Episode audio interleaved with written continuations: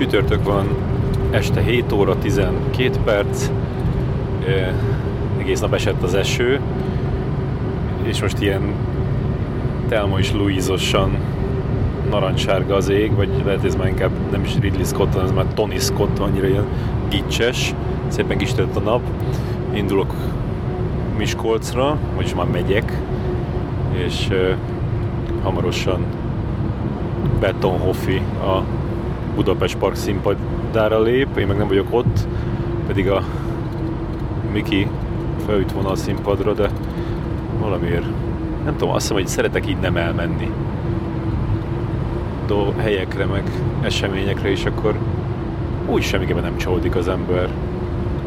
Az mindig jó. Úgyhogy én megyek Miskolcra, és próbálok odaérni egy vetítésre, már rögtön beindult ez a filmfesztiválos őrület a fejembe, hogy ahelyett, hogy oda mennék és, és átvenném a szállást, meg is szépen berendezkednék, meg mit tudom én, ahelyett így megnézek kilenckor egy iráni sorozatgyilkosos filmet, és akkor majd 11-kor indulok el a szállásra. Pedig még rengeteg dolgom van, mert, mert közben benne vagyok a klip szemlének a zsűriébe, és le kell zsűriznem kb. 100 videoklipet vasárnap estig, úgyhogy azt itt folyamatosan a, fogom csinálni a, a, a filmek mellett. Mondjuk az szerintem jó lesz, hát is azok, azok is filmek, és elég ilyen egyszerű a rendszer, csak meg kell nézni, aztán osztályozgatni. Szóval én most megyek, ez a második csütörtök, vagy addig igazából azt hiszem, hogy pénteken indult a fesztivál, és a következő hét szombatig tart, tehát most szombatig, és akkor hát általában az van, hogy így, így lehet tudni, vagy így nem tudom, így kitaláljuk a pesti újságírók, hogy akkor melyik a, az a hétvége, a, amikor menni kell, és akkor mindenki akkor megy, de most valahogy így, így ilyen szakadás történt, mert egy jó páran mentek a, az első hétvégére, például a, a, akiket így a korábbi adásokból ismerhettek, a Gyöngyösi Lilla, vagy talán a Baski is, meg Bújdosóbori, Varga Dénes, mind első hétvégén voltak, és akkor most meg jön például Deák Zsuzsi, aki a Kádni Podcast végéről ismerős, meg, meg hát Janka, akinek nagy horderejű életeseményei voltak a múlt hétvégén, vagyis hát egy, de aztán már nem tudom, hogy akar-e róla beszélni. Jó, hogy már így bedobom, és akkor kész helyzetre állítom. Na mindegy, szóval ő is most jön, vagy ő már azt ott van, meg de, ja igen, Dázsűben mondtam. Na hát már aztán meglátjuk, hogy hogy, hogy, hogy mi lesz, az biztos, hogy lesz két magyar film, az egyik az a, az a 6-7 című, a, amiről most annyit nem tudok így fejből mondani, de hiszem Szak, Szakonyi Noémi rendezte, és uh, talán Szarajevóban mutatták be, és, olyan jó, és valaki mondta, hogy az, az, az, hú, azt mindenképpen nézze meg, mert az jó, ez már egy jó hír, úgyhogy ez lehet a második jó, második jó magyar film ezen a héten a, a magasságok és mélységek után. Szóval ez, ez a, ez a 6 hét, és, és hát lesz a, a, ami nem teljesen magyar film, hanem csak így kisebb részben magyar film, a, a a Grosán Krisztinának a, a, az új film, ami most volt Velencébe. Magyar címe nem ugrik be, Ordinary Failure, na ezt nem fogom kimondani ezt a szót. Szóval kiterítjük a, az adás végére, hogy mi, abban pedig Kerekes Vica van, aki vele egy időben nagyon sokat, aztán én, én csináltam az első ilyen normális interjút, és aztán meg jó pár többit is, és, is volt bent itt a, a, a podcastban is, hát az már szerintem 8 éve, és, és most felejtem, hogy a, a, azután a Liboronita azt mondta, hogy ha, hogyha az ő férje csinált volna egy színésznővel ilyen podcastot, akkor ő pofon vágta volna, amikor hazaér, és sosem tudom, hogy mire gondol. Szerintem nem volt egy ilyen izé, flörtölgetés, de lehet, hogy meghallgatom addig, és akkor még erre is visszatérünk. Szóval, hogy ez lesz ott, ott szombaton a, a, a Krisztinának a filmje, és akkor próbálok majd beszélni Kerekes Vicával, meg Krisztinával, vagy valakivel ebből a 6 hétből is, meg hát az, hogy, hogy így kicsit feltérképezni, hogy, hogy milyen ez a Cinefest, és, és miért jó ide menni, meg, meg talán azt, hogyha valahogy be tudnám mutatni, hogy milyen iszatosan jó fejek a Miskolci, meg mindig ez a benyomásom, hogy, hogy, hogy hihetetlenül lazák és kedvesek, és tényleg, mint így a, így Berlinbe lennék. Tehát Miskolc, Magyarország Berlinje, ennyit mondok, és próbáltam felidézni, hogy mikor, mikor voltam először a Cinefesten, hát nem tudom, de az biztos, az, az első ilyen, ilyen élmény, amire ilyen nagyon tisztán emlékszem, az amikor a, egy ilyen forgalmazós ö, csajjal beszívtunk az ő kocsiába, ö, és utána pedig én beültem a a zomborác virággal a, a Francis hára, de a virág az, az, az ott éppen valami boy crazy volt, és valami ö, inkább átült valami csávóhoz. Én meg ott üldögéltem magamba jó beszívva, és így elaludtam a, a, felé, a film felénél, és akkor a, akkor ébredtem, amikor már mentek a betűk, ö, ö, és aztán pedig, aztán pedig becsülettel elmentem ö, a sajtóvetítésre az Uránia moziba, ö, pár héttel, vagy akár hónappal később megnézni a Francis hát, ami nagyon tetszett természetesen, és aztán még megnéztem még jó párszor, és mindig egyre csak jobban. Az Francis hát érdemes sokszor nézni, mindig valami újat ad, és, és mindig fantasztikus élmény. Úgyhogy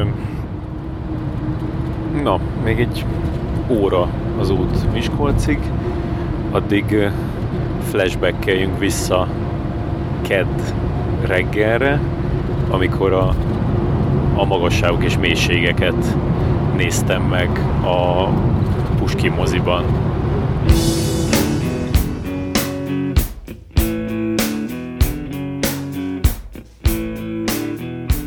Most itt vagyok a Puskin moziban, a Magasságok és Mélységek című magyar filmnek a sajtóvetítésén, aminek a, a premierje az pár napja volt a, a Cinefesten, és itt van velem Sümegi Claudia, a filmnek producere.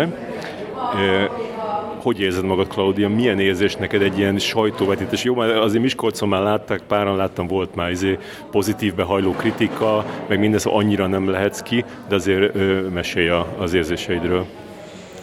Hát köszöntöm a kedves hallgatókat. Nagyon izgatott vagyok, mert nagyon sokan jeleztek vissza a sajtóvetítésre, inkubátorfilmhez képest kifejezetten, úgyhogy ilyen nagy sajtóvetítésünk még nem volt, még nem volt tapasztalatom, vagy részem ilyenben, úgyhogy izgatott vagyok, és hát a film fogadtatásával kapcsolatban is izgatott vagyok. Mit fogsz csinálni közben? Beülsz a, a vászon elé, a vászonnak háttal, és nézed az arcokat? Igen, ez szokott lenni a taktikám, de most nem valószínű, mert szerintem ennél az alkotásnál elég zavaró lennék így szemből. Valószínűleg nem leszek bent végig, csak azoknál a részeknél, aminél kíváncsi vagyok, hogy, hogy történik-e valami. Még mindig el tudom pityeregni magam a filmen, és utána nagyon nehéz beszélni, úgyhogy amikor lehet, akkor megkímélem magam ettől. Nevetni is fogunk ezen a filmen?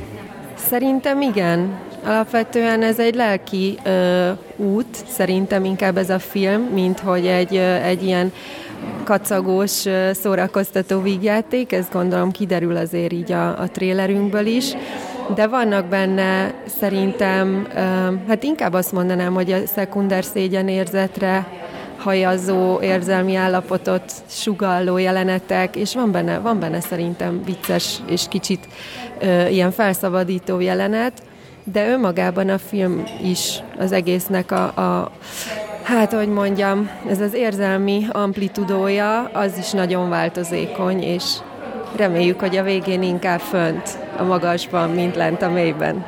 Nagyon jó, nagyon jó nyomod. Hát akkor nézzük meg.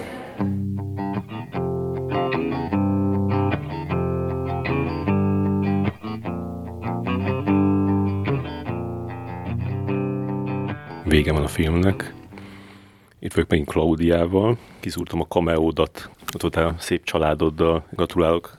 Köszi. Egy ugyanilyen kameó volt a Körtízben is egyébként, ott is egy ilyen családi jelenet. Azt nem szúrtam ki. Beszéljünk egy kicsit a, a mi első, fantasztikus első találkozásunkról, ami szerintem egy ilyen eléggé különleges volt, mert hogy elmesélem én is, akkor majd te elmondod, hogy te máshogy láttad. Így rám írtál cseten, és, és kérdezted, hogy, hogy, hogy, hogy tetszett a, a Körtiz, az első filmed, és akkor én meg így nem akartam mondani nagyon semmit, mert pont, pont akkor éppen egy abba a módban voltam, hogy, hogy nem akarok rosszat mondani magyar filmekről, meg pláne nem akarok nem akarok rosszat mondani a, a, annak a konkrét alkotónak a, a filmjéről, aki, aki kérdezi, mert, mert előtte így, így, így, így többször így belefutottam ebbe, hogy, hogy így, így kérdezték, és akkor én meg így mondtam, és akkor ez mindig ilyen, ilyen, ilyen rossz érzésű. Vagy, vagy mindig, azt éreztem mindig, hogy, hogy így így megutáltak emiatt. Tehát, hogy valahogy, szóval, hogy egyszerűen a, szerintem egy alkotó így, így nem akarja igazán hallani a, a, a rosszat, vagy így azzal nem tud mit kezdeni. Mert kész az a film, most így, így most így ócsárolja ez a csávó, gyűlölöm. Mármint, hogy ez az ő szemszöge. és, akkor, és akkor mondtad azt, hogy, hogy hogy de, de, hogy izé, hogy üljünk le egy, egy kávéra, és akkor mondjam el a, a, a véleményemet, és akkor mondtam neked, hogy, hogy írtam rá, hogy, hogy, hogy na hát ez az utolsó dolog, amit szeretnék csinálni, hogy egy producerre így, így kávézgatni, tehát így csak elképzeltem a helyzetet, hogy így elmondom, és aztán meg így, na jó, akkor kérjük a számlát, de hogy, de hogy, hogy és akkor mondtam neked, hogy, hogy hát ez semmiképpen, de hogy, de hogy ha egyszer összefutunk a a, a, az éjszakába, és én egy, egy kicsit részeg vagyok, akkor elmondom. És akkor hozzátettem, hogy amúgy nem szoktam menni az éjszakába, és sosem iszom, de pár hónapra rá volt az a filmes házi buli nevű rendezvény, és akkor ott már úgy ittam, és így megyek le egy, egy lépcsőn, és akkor egyszer csak te jössz szembe, és akkor mondod, hogy na hát itt, van, itt van az a pillanat, amiről beszéltünk. Vagy hogy hát, lehet, hogy nem is mondtad, hanem így, így egyértelművé vált, hogy, hogy igen, most így megtörtént az, amire ilyen nagyon kevés esély volt. És akkor ott elkezdünk beszélgetni, és én nyilván a, a közrejátszott a, a, a, az alkohol is, hogy így, így, így nagyon így őszintén így, így elmondom, elmondtam a, a véleményemet a, a körtizre, amit ráadásul a férjed rendezett, tehát hogy, hogy ezer szállal kötődsz hozzá, gondolom meg egy, egy tehát, hogy, hogy így, így elmondtam, és aztán még egy csomót dumáltunk, ugye hiszem, hogy valami két órát ott beszéltünk, ott állva a lépcső alját, nem is mozdultunk, és akkor én, én, én azt jegyeztem meg így veled kapcsolatban, hogy, hogy te ilyen iszonyatosan jó fej vagy, és mindig ezt fogom gondolni rólad. Te meggyűlöltél akkor? Vagy hát már előtt is egy kicsit, de akkor igazán? Hú, ezt jó hosszan mesélted ezt a sztorit, de egyébként így történt. Uh, annyi, hogy kb. szerintem nem a lépcső alján álltunk. Arra emlékszem, hogy, uh, hogy Messengeren visszaírtam, hogy szerintem az a producer, aki nem bírja el a kritikát, tehát, hogy ak- akkor ne foglalkozzon filmkészítéssel, tehát szerintem az egy nyilvánvalóan tény, hogy nem tudsz olyan filmet készíteni, hogy mindenkinek oké, okay, nem? És és szerintem egyébként, vagy nem tudom, mondtad, hogy biztos téged megutáltak, akiket izé, ö, szerintem minden filmben meg lehet találni valami értékelhetőt, és az az ellenszenves, és lehet, hogy te is olyankor vagy ellenszenves, amikor egyszerűen azt érzékelteted, hogy amit semmit nem értékelsz abban az alkotásban. És az viszont szerintem hazug. Szóval az alapvetően azt nem a szeretet vezérli, vagy nem egy jó indulatú dolog, az valami, ami inkább a bántásról szól.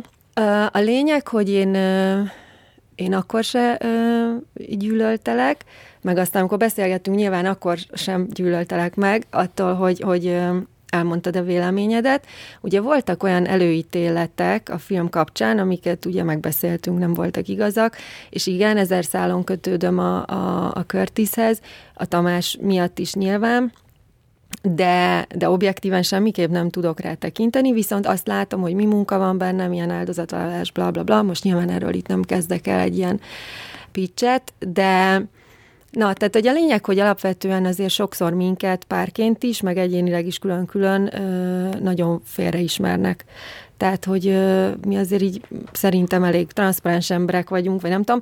Én minden esetre nem félek a konfrontálódástól, és ezért, ö, ezért onnantól kezdve, hogy mondtad, hogy ha majd az éjszakával összefutunk, odaig, hogy összefutatunk, minden nap úduztam ott, hogy összefutunk.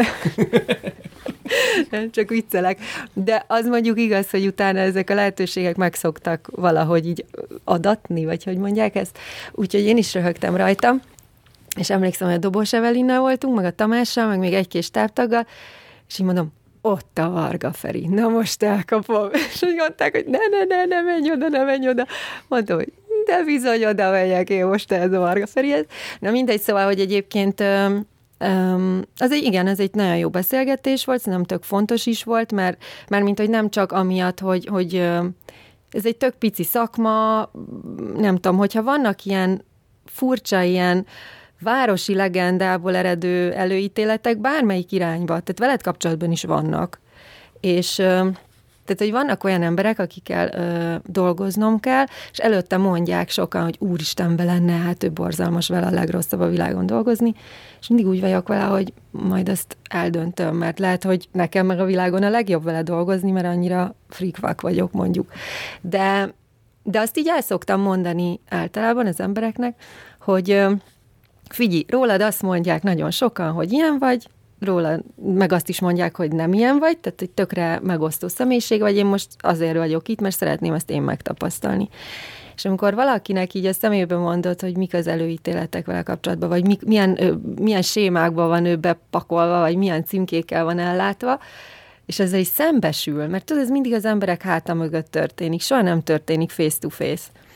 És, és közben ebbe, ebbe van igazából szerintem így a legtöbb, nem tudom, jó fejség, hogy úgy megmondom, hogy figyelj, ez tőled nem volt egy kedves gesztus. Úgyhogy visszatérve a mi találkozásunkra, én azt éreztem, hogy hogyha van valamilyen, nem tudom, ilyen elfolytott, nyilvánvalóan nem egymás megismerésén alapuló ö, előítélet, akkor az, az, annak így nincs helye, szóval azt így valahogy így szedjük már ki, vagy nem tudom, kezdjünk vele valamit. Most mondtál legalább nyolc olyan dolgot, amiről Eszembe jutott valami, és hatot már el is felejtettem, de az, azt még, még, még, még ott, ott meg, nem is azért megvédeni magam, csak hogy, hogy én, én olyan vagyok sajnos, úgy, úgy fogadok be filmeket, tehát mint egy, ilyen, mint egy ilyen szerződés kötnék velük, hogy így, hogy így elkezdem nézni, és akkor így adok nekik egy esélyt, és hogyha, hogyha eljátszák azt az esélyt, úgy mint nem, nem tudom, a 20. percben, vagy a 30. ban általában akkor szokták akkor, akkor onnantól az egészet, tehát hogy nem tudok semmi pozitívet mondani egy olyan filmről, ami úgy alapvetően nem tetszett. Tehát, hogy, hogy így, ezt mindig így csodálkozom is rajta, meg hogy így, így, így furcsálom is, hogy így, vannak, akik, akik tök úgy tudnak úgy filmet nézni, hogy, hogy de hát ennek gyönyörű szép volt a, az operatőri munkája. De nem érdekel az operatőri munka, hogyha a, az egész történet így érzelmileg nem érintett meg, vagy valahogy az egészet nem hittem el, akkor tőlem bármilyen lehet a, a, az operatőri munka.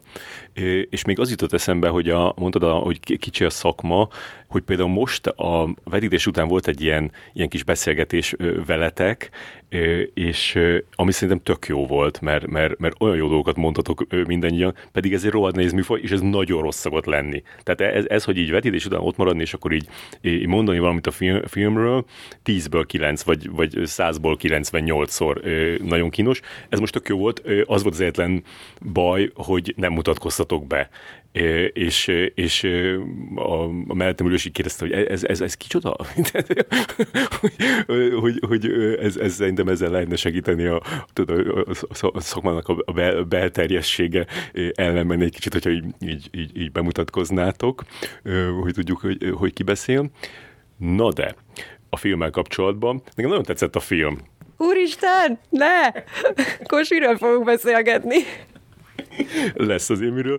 Ö, igen, tehát ahogy, ahogy ígérted, nevettem is, ö, ö, csak mondok, egy, egy, egy, egy ilyen emléktábla leleplezésnél nevettem fel, és sírtam is, amikor a, azt elmondhatom, mert az nyilvánvalóan benne van a filmben ez a jelenet, amikor a, a, a, a kislánynak mesélte el a, a, a, az anyukája, hogy hogy meghalt az apuka, akkor szerintem nagyon jó volt a kislány, tehát megint még egy dolog, hogy, hogy a, a gyerek alakítások magyar filmben pont ö, ö, egy adása vagy két adása, nem tudom, ez még fog kérni, de hogy beszéltük a, a, a szia életem ö, kapcsán, hogy, hogy az, az, azért az, az katasztrofális szokott lenni általában, de ebben nagyon jó volt, a, a nagyon jó kiválasztották a, a, a gyereket, és azt hiszem, hogy nagyon sok értéke van ennek a filmnek, ami így, így engem a legjobban megfogott, azt hiszem az, az, az, az, három dolog, az egyik a, a Sterzer a, a, a karaktere, szóval hogy annyira ö, erős ö, fősötök van, a, a, a, akinél egyszerűen így bármire kíváncsi vagy, amit csinál, vagy amit mond. Tehát, hogy, hogy e, e, ez szerintem ez, ez, ez egy ilyen főnyeremény, amikor, a, amikor a, a, a, a, nem, nem kell semmit extrát, mert hogy, mert hogy, így, mert hogy maga a karakter annyira él, él, leköti a, a, a figyelmedet, és hát a, a Pálmőke meg valami, szerintem most, most innentől kb. így minden díjat, már nem nem vannak díjak, de ami van ilyen, ilyen magyar színészi díj, az szerintem női alakításért azt, azt, azt neki fogják adni, mert, mert szerintem fantasztikus benne, és, és ami a második, hogy, hogy ahogy bemutat ez a film, azt, és ebben szerintem párja kicsit az egy napnak, hogy, hogy bemutatta azt, hogy, hogy bármi történjen a, a, az életben, a gyerekeid azok, azok ugyanolyan, nem azt mondom, hogy idegesítőek, de hogy ugyanolyanok maradnak, mint, mint voltak, tehát a gyerekeket nem lehet kikapcsolni, és nagyon sok filmben a gyerek az mindig csak egy ilyen, ilyen, ilyen, ilyen izéként jelenik meg, ilyen, ilyen eszközként, aki, ami, ami elő lehet így ráncigálni, hogyha éppen ő, ő valami hatást kell, akarsz elérni vele, de amúgy pedig is szépen így, így, így, így meg, meg, megpihen a, a háttérbe, és te is szülő vagy, én is szülő vagyok, nagyon jól tudjuk, hogy a gyerekek nem ilyenek, hanem azok mindig ott vannak, és, és nincsenek tekintettel arra, hogy, hogy neked éppen összekeszedned pár millió forintot, hogy a férjedet lehozzák a, a hegyről, akkor is nézni akarnak valamit a telefonodon, és akkor is idegesítőek lesznek. Ez, szerintem ez, ez, ez, és ez, ez meg egész következetesen így végig mutatta ez a, ez, ez a film, szerintem fontos, ehhez van közben hozzáfűzve, mert én egy kicsit monológba mentem át. Van, a gyerekes, ez nagyon jó, itt elárulok egy kis titkot, mert kicsit akkor így felpozícionálom magamat kreatív producerként, hogy a forgatás első napjá, napja előtt körülbelül egy héttel a Sasi fölhívott azzal, a forgatókönyvíró rendező Sasi, Csomasanyi, hogy ö, Hát úgy gondolja, hogy nagyon nagy szívás kisbabákkal forgatni. Ugye itt egypetéjű ikreket választottunk, tehát ez két kisgyerek volt. Ezt azért gondoltam ki még a legelején a gyártás előkészítésnek, hogy ugye a Mary Kate és Ashley Olsen mintájára tudjuk őket csereberélni és így csak egypetéjű ikreket castingolt a, a Sasi a babára, és na mindegy, long story short, hogy felhívott azzal, hogy ő ezt kiírná a forgatókönyvből, mert hogy úgy sincs dramaturgiai funkciója, és nagyon nagy szívás lesz vele a gyártás, és akkor nagyon elborultam. Tehát nagyon elborultam, azt mondtam neki, hogy figyelj, olyan dramaturgiai funkciója van egy másfél éves karon ülő csecsemőnek, amit semmilyen dialóggal nem fogsz beleírni ebbe a forgatókönyvbe, és semmilyen szituációt nem tudsz. Nem tudsz olyan jelenetet írni, amit ezt kompenzálni, amivel ezt kompenzálni tudod. Egy, kettő, Sterzer Hilde se tudta kiírni a saját életéből. És hogy egyszerűen ez a, ez a sztori, ezt azért választottuk ezt a sztorit, mert ez az élet így írta meg, tehát hogy ilyet nem csinálunk. Erről hosszan beszélgettünk, és elővettem az anyukakártyát, Ö, sokszor a hangutó munkánál is elővettem, a, mert ami a hangmérnöknek, meg a Sanyinak zaj volt, arra mi például ott sokszor így visszajelztük, nem, ez az a kakofónia, amit, amiben élünk, tehát hogy konkrétan ez oké, okay, zaj, de hogy, és az egy napban én ezt nagyon szerettem, és tök jó, hogy ezt a, a példát hozod, mert ez az élet, és igen, tehát hogy ez így ezt fűzném hozzá, hogy ezt nagyon örülök, hogy, hogy észrevetted, és hogy pont így emeled ki, hogy idegesítő a, a, a gyerek, és az mindig idegesítő, és szerintem amúgy tök jó néha, mert néha annyira így belefeledkezünk a saját nyomorunkba, és így pörgetjük magunkat bele hülyeségekbe, hogy a gyerek így előnk áll, és megkérdezi, hogy anya, a repülőgépeknek van vezetékneve? És akkor így, és hagyjál már! Tehát így mindig a Tamásra ezzel szoktuk rögni, a Louis ck ez, van ez a, ez a tényleg ilyen emblematikus izé, amikor folyton kérdez a lánya fél, és egyszer csak azt mondja neki, hogy fogd a szádat, edd a sült krumplidat, és maradj csöndbe. Igen, tehát, hogy vannak ilyen pillanataink, viszont tényleg kizökkentenek abból, hogy, hogy tehát, hogy így, hogy így ne problémázzunk túl helyzeteket. Ha már felosztod a, a kreatív producerséget, mielőtt még visszatérnék a, a harmadik dologra, ami tetszett a, a filmben, hogy a, a, volt ebben a filmben egy ilyen nagyon erős döntés, mégpedig az, hogy a, a, a képarány folyamatosan változott. Ez úgy kell elképzelni, hogy a, van a fekvő téglalap alakú kép, és a, a, annak a két oldala folyamatosan így szű, szűkült, tehát hogy a, a, a végére gyakorlatilag egy egy, egy négyzet lett, egy, egy négyzet. És ez, ez úgy, hogy nem úgy, ahogy sok filmben láttunk már ilyen képarányváltást, mit tudom én, a Grand Budapest Hotelben, ahol a, a különböző idősíkok voltak, vagy a, vagy a, vagy a leghíresebb talán a, a Xavier Dolannek a, a Mami című filmén, ahol, ahol így egyszer csak így a, a, az addig négyzet alakú képet így kihúzza a, a srác, így, így a, a két oldalt így gyakorlatilag megfogja, és így kihúzza, és akkor ott van egy ilyen, egy ilyen szabadság érzés. Itt viszont az volt, hogy így, így folyamatosan így szűkült, tehát gyakorlatilag nem lehetett észrevenni, csak azt láttad, hogy mit tudom én, ha így figyeltél rá, akkor így 10 percenként oda néztek, hogy ah, most már így, így, bejebb van. És így gondolkoztam ezen, hogy, hogy, hogy itt, itt, itt, egy, itt egy elvesztettél egy vitát, tehát hogy erről nem tudtad lebeszélni a rendezőt. Itt megnyertem egy vitát. Megkíméltem a, a nézőket a 4 végig 4-3-as képaránytól. Ennyit tudtál elérni, hogy jó, figyelj, hogy induljunk egy tággal, és akkor, és akkor ez azt, ezt úgy lehetett elérni, hogy gyakorlatilag a, minden nap, amikor ö, forgattatok, akkor meg volt mondva, hogy ma ö, mennyire kell, meg gondolom, hogy ezeket úgy kell megkomponálni, ezeket a képeket nem lehet csak a végén így behúzni. Ö, tehát, hogy meg volt az, hogy ma most hányasba vesszük föl? Ennél még bonyolultabb volt, mert ugye annyira nem kronológiában forgattunk, hogy, hogy nem igazán napokra volt ez bontva, hanem jóformán jelenetekre. A Szelestei Bianca volt a, a Sanyinak, egyébként a skriptesünként indult, de ő lett a, a rendező munkatársa, tehát ezt a kreditet kapta végül. Ismered a Biancát? Hát a Káni műsorban beszéltünk vele is, hát ő Káma volt a, film, a filmje, igen. Tényleg annyira büszkék vagyunk, és szuper okos kis csaj, bocs Bianca a kiscsajer, de hogy, hogy tényleg egy nagyon intelligens lány, és iszonyat jó szeme van hozzá, és ő ugye az elején a, a könyvet felosztotta, és minden, minden ték előtt, vagy hát minden jelenetnél, vagy átállásnál rárakták a monitorra nagyjából azt a Jaj, hogy hívja a Levente? Na mindegy, nem jut eszembe. A lényeg, hogy úgy látták a rendezői monitoron, a kontrollmonitoron, ahogy egyébként valószínűleg uh, majd a végén látják. Gondolom, valami maszk, nem maszkolás. Maszk, igen, maszk, igen, maszkolás, köszönöm.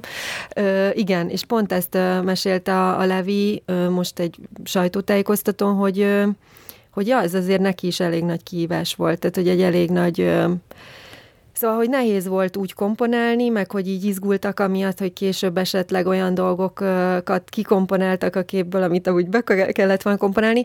És annyi szokta mondani, hogy, um, hogy neki egyszer a Hajdú Szabolcs mondta talán, hogy, hogy valami bátrat vállalni kell, ami, ami egy kicsit ilyen edgy, vagy kicsit így amitől így kilépsz a komfortzónádban, szerintem az első nagyjátékfilm önmagában egy ilyen dolog, Na mindegy, a Sanyi nagyon szereti a 4-3-at, én nem értem a 4-3-at. Mi, mind nézzek 4-3-at, tehát az Insta videó, vagy nem tudom, tehát amikor izében osztunk meg valamit, az van a legközelebb ugye hozzá, az egy-egy.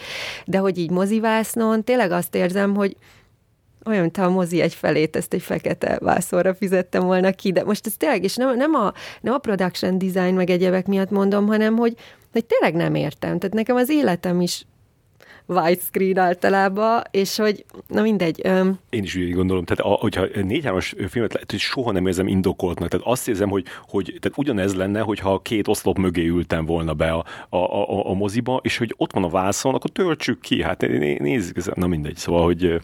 És akkor jöttek ezzel az ötlettel. És szerintem egyébként tök, tök érdekes, de hogy lehet, hogy pont ez a, ez a korlát segítette őket hozzá ahhoz, hogy, hogy valahogy valami, valamit kitaláljanak, és ezt viszont szerettük.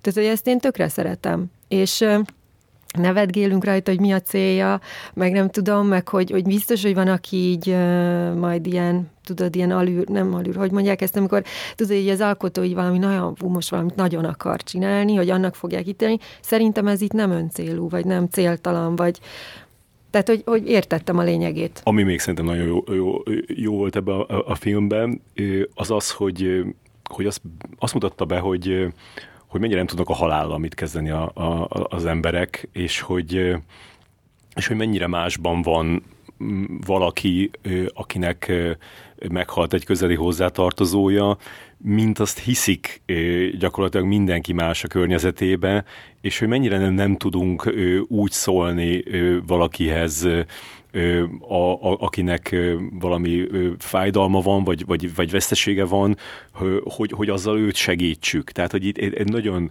nagyon sok, vagy hát egy csomó tök jó jelent volt e, erre ebbe a filmbe, amikor, amikor ügyetlenkedtek ott körülötte e, emberek, és, és, és, és nem, nem, nem voltak, szóval nem tudtak empatizálni, de nem, nem a, tehát szerintem ez, ez, ez tényleg ez egy olyan dolog, ami, ami ami egyáltalán Magyarországon is, meg így a nyugati világban is, hogy, hogy egyszerűen a halál, halálval, hogy így annyira nem, nem gondolunk bele, hogy ennek a vége a halál, és olyan nagy az ugrása a, a, a között, hogy valaki él, és valaki meghalt, hogy egyszerűen nem, nem tudják az emberek így az agyukkal, mert én sem, tehát ezt nem tudjuk így, így, így, így, így, így feldolgozni, és nem tudunk vele mit kezdeni. Igen, ez egy tök, szerintem ez egy, na mindegy, ez most itt ilyen órákig tudnék erről filozofálgatni veled a haláról. Vannak, kétségtelen, vannak kultúrák tőlünk keletebbre, meg délebre, ahol szerintem ez, erre vannak megoldások. A Kokó című mesét láttátok a lányokkal? Na, mi például azt tökre szeretjük a Linivel, és az például egy tök érdekes dolog, hogy egyszerűen vannak kultúrák, akik azt választják, hogy egyszerűen nem vesznek arról tudomást, hogy meghalt a halott, jó, a teste nincs itt, de amúgy itt van velünk. Ez is tud segítség lenni. És hogy igen, szerintem sincs nagyon meg erre a megoldás, meg hogy hogy reagál a környezeted. Tök sokan azt mondják, hogy őt idegesíti, amikor valaki azt reagálja, hogy de gondolj bele, hogy itt van, és figyel téged fentről, meg mit tudom én. Például nekem viszonylag korán volt ilyen veszteség az életemben, most nem tudom, milyen hosszú a műsor, mit bír el, de hogy a lényeg, hogy, hogy én 14 éves voltam, amikor találkoztam először a, a gyászsal, illetve 16, amikor meghalt a nagymamám. Egyébként tegnap volt a 20 éves évfordulója, és mi együtt éltünk, tehát hogy, hogy nekem ők ilyen, tehát nekem négy, két anyukám és két apukám volt, tehát ez engem olyan szinten traumatizált egy tíz évre, hogy nem tudtam beszélni erről a témáról semmilyen szinten, rögtön bőgtem. Tehát minden összegyűlt benne a Istenitbe való, nem tudom, bizonytalanságom, vagy kételkedéseim, az igazságtalanság, hogy mennyire jó ember volt, és ilyen fiatalon elment. Nekem akkor sokat segített az, hogy én elképzeltem, hogy ő amúgy van, csak nincs ott, és ezért nagyon sokat foglalkoztam a gyászsal utána is, meg a, arra azzal is, hogy a különböző vallások hogyan beszélnek életről, halálról. Ott ilyen tizen pár évesen, hogy 16 évesen fogalmazódott meg bennem, hogy, hogy alapvetően nekem összeér ott a buddhizmus, meg mondjuk így a keresztény megközelítés, hogy, hogy szerintem egyébként, hogyha az ember nem Hát nem tudom, szóval, hogy valahogy a lélekvándorlás, meg az, hogy, hogy pokol és menj, nekem ott ér össze, hogy, hogy addig leszületsz újra, és addig a pokolba kerülsz, ami maga az élet, amíg ugye nem jutsz el oda, hogy az élet maga már a mennyország, és akkor már nem születsz rá újra. Szóval nekem van egy ilyen furcsa elképzelésem erről az egészről, de hogy, hogy nyilván ebben a filmben ezt rögtön megtaláltam. Tehát, hogy a forgatókönyvet olvasna, és tök furcsa volt, egy olyan ember tollából, Sanyéból, akinek addig amúgy nem volt uh, valódi gyászélménye és, és tök érdekes volt ezt, ezt, így, ezt így végigvinni. És utána a kislányunk meg megszületett a nagymamám születési napján, mármint hogy, hogy aznap indult el a szülés, és, és hajnalban született végül meg. Tehát, hogy tudod, így, így közben így keresel, ilyen kérdéseket vársz, és aztán valahogy kapsz, vagy hát tőled függ, hogy hogyan értelmezed, de én például a, a kislányomban me, megkaptam a választ egy csomó kérdésemre, és mindenképp erre, hogy mi van az élet, a halál után, és hogy ez egy újabb élet, és a többi. Na mindegy, úgyhogy szerintem, ha más nem, tök jó lenne, hogyha így ezután a film után az emberek ott, ott maradnának kicsit együtt, és akkor ezekről így beszélgetnének, mint mi most ezt éreztem, hogy ez olyan film, ami után úgy maradni van kedve az embernek. Tehát azt láttam, hogy, hogy vége volt ott a, a, a moziteremben, hogy úgy senki nem akarózott úgy fölkelni, meg úgy elmenni, úgy, úgy, úgy, úgy tényleg úgy, úgy, úgy jó, jó, is volt, hogy volt az a, az a, az a beszélgetés utána, mert hogy, hogy így örültem annak, hogy, hogy még így foglalkozunk vele. Beszéljünk arról, hogy, hogy így az idők során így, így erről így cseteltünk, hogy hogy beadtátok külföldi filmfesztiválokra, és akkor mégis így nem, nem került be. Én, én most, most így látva a filmet, én, én, én azt gondolom, hogy, hogy hogy egyel, hogy egy fokkal karcosabb lett volna ez a film, és, és, egy, és egy picit kevésbé jól fésült, akkor, akkor szerintem bekerült volna, mert vagy pont, így, így pont a határon van, tehát így, hogy így, így kb. Így, így, így, így látom a, a, a filmfesztiváloknak az ízlését, hogy ismerem, tehát hogy, hogy tudom, hogy az ilyenfajta filmeket mikor, mikortól szeretik, és, és, és, és talán, hogy, hogy ebben ez egy, egy picit a, a, a zenébe, a egyes dialógokba talán túlságosan, nem azt mondom, hogy szájbarágós, de hogy, de hogy az, amitől így, így, így kicsit írtóznak a, a, a fesztiválok, hogy, hogy, hogy, hogy ő, ő inkább ne, tehát inkább az, hogy érzel, tehát érzelmes, vagy, vagy talán néha kicsit így túlságosan kimond egy-két jelenetben dolgokat, hogy, hogy e, ez neked, ebből te milyen tanulságot szűrtél le? Száz százalékig egyetértek veled. Ez a film, ez a nagy állistás fesztiválokra, amik voltak eddig, nem ebben a formában volt nevezve. Körülbelül egy másfél hónapja volt a hang utómunka csekkünk, tehát hogy eddig ilyen, kb. ilyen work in progress stádiumban volt mindenhol nevezve, mert nem volt kész.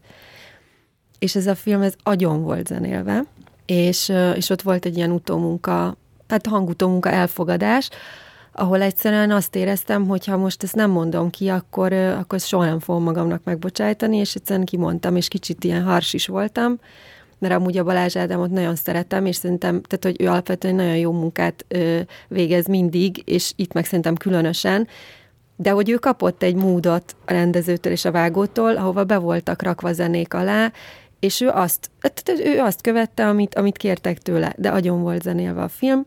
Na mindegy, tehát ott, ott így elmondtam, hogy ez, ez, ne, ez nem az a film, ez nem a Sanyi film, tehát hogy kicsit így, így tényleg hárs voltam, emlékszem az érzésre. Na mindegy, kikerült körülbelül a zene fele akkor. És nyilván még most is szoktunk erről beszélgetni a Sanyival, hogy még mindig van, és ugyanígy, tehát vannak dialógok, ami nekem ami nekem, nem tudom, zavaró volt az elején is, mert úgy érzem, hogy nem hiteles, meg egy gyerek nem így mondja, mert a gyerekek így össze-vissza mondják, meg hogy, na mindegy, de én szerintem nem ez az oka, hogy nem került be. És látva így a, a többi magyar filmet, amik most készülnek, a, ami bekerült bárhova, az vagy nem első helyen magyar, vagy egyébként Szarajevóba került be. És most talán majd lesznek még. Nem egyszerű most magyar, hetero, európai férfi alkotóként fesztiválozni. Tök sok fesztivál cserélt el az art directorát. Látszik, hogy szeretnek kicsit, tehát szeretik azt, hogyha valami, tehát most még inkább igénylik azt, hogy valami legyen meghökkentő és kísérletezőbb. És ez egy tök nehéz döntés volt, mert egyébként én meg nem vittem volna abba az irányba Sanyit erőszakosan, hogy ne legyen benne ez a fajta, mindig azt szoktuk mondani, vagy hát nekünk így ez így, amit így a mottónk így a, ugye a Juno-ban, hogy ami a lehető legtöbb érzékenységi szinten értelmezhető olyan filmeket szeretnénk készíteni. És azért ez egy magyar sztori, és hála a bulvár sajtónak 8-9 évvel ezelőtt a zsákfalvakban is mindenki értelmezte valahogy ezt a történetet. És én azt mondtam az elejétől kezdve, én szeretném, és a plakát és a tréler mindezt szolgálja, nem véletlenül olyanok, amilyenek, ö, megosztó tökre a plakát, nyilván az alkotók sokkal puritánabbat szerettek volna, nyilván meg van a mondjuk úgy, hogy a kevesebb szerzői filmes plakátot látott emberek véleménye, hogy úristen, de jó, és de izgalmas, és úristen, na ez tuti. Tehát amikor így el kell képzelned, hogy a, nem tudom, csirkemel 1499 kilója, és a nem tudom mi között, úgy valamit kéne tudnunk üzenni a másodperc töredéke alatt. És itthon azt a baszt, azt a nem tudom, nyüzsit, ami ezt az egész témát övezte, ezt valahogy újra megfogni. Tehát azért én egy nagyon ilyen marketing szemléletű ember vagyok, mert, mert olyan irányból jöttem át a filmezésbe, és egyszerűen számomra az öncélú filmezés az, az egy szép dolog, de egyébként nem, én nem annyira tudom a magaménak, és ez nem azt jelenti, hogy nem szeretem a szerzői filmeket, hanem azt gondolom, hogy a szerzői filmet is valahogy tehát, hogy tőlem, ha valaki a plakát alapján azt gondolja, hogy ez egy hegymászós kalandfilm, és sem olvasott el egy kritikát, nem hallgatta meg ezt, nem jár utána, akkor üljön és tőlem, most ez furán hangzik, de csalódjon, hogyha neki ez csalódás. De valamiért én azt, azt gondolom, hogy egyébként meg látnia kell a filmet, és aztán ha ezek után is azt mondja, hogy ez egy szar, akkor meg ennyi, vett egy mozi egyet. De hogy van, amikor van, amikor a kommunikáció múlik, hogy embereket el tudunk, vagy embereket el tudunk-e juttatni A-ból B-be egy, egy lelki folyamatban, vagy egy ö, érzelmi intelligencia fejlődésben, és persze, most én nem akarom ezt így az ászlomra tűzni, de hogyha már évekig dolgozunk egy filmen, meg, meg tényleg tök sok áldozatot hozunk, hogy egy ilyen elkészüljön, akkor legyen már valami értelme. Tehát tényleg ez, ez van bennem.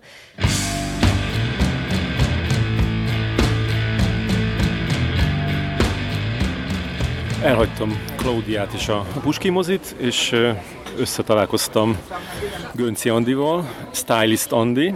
Te szereted, hogy, hogy így a nevedet, nevedbe berakják a foglalkozásodat is? Ö, nem zavar. Engem is szoktak Filmklub Ferinek nevezni. Ezzel kapcsolatban nem tudom, milyen érzéseim vannak még. Andi, te mint stylist, segíts nekem. Amikor jöttem reggel a buszon, ritkán szoktam buszozni, és most jöttem, és így néztem az embereket, és, és azt vettem észre, hogy a, a, a nők, fiatal nők Magyarországon, mint hogyha kb. nem tudom, négyszer olyan jól néznének ki, mint a, mint a fickó. Tehát ilyen ápoltság, nézd, ott van Betófi. Ádi! Ciao.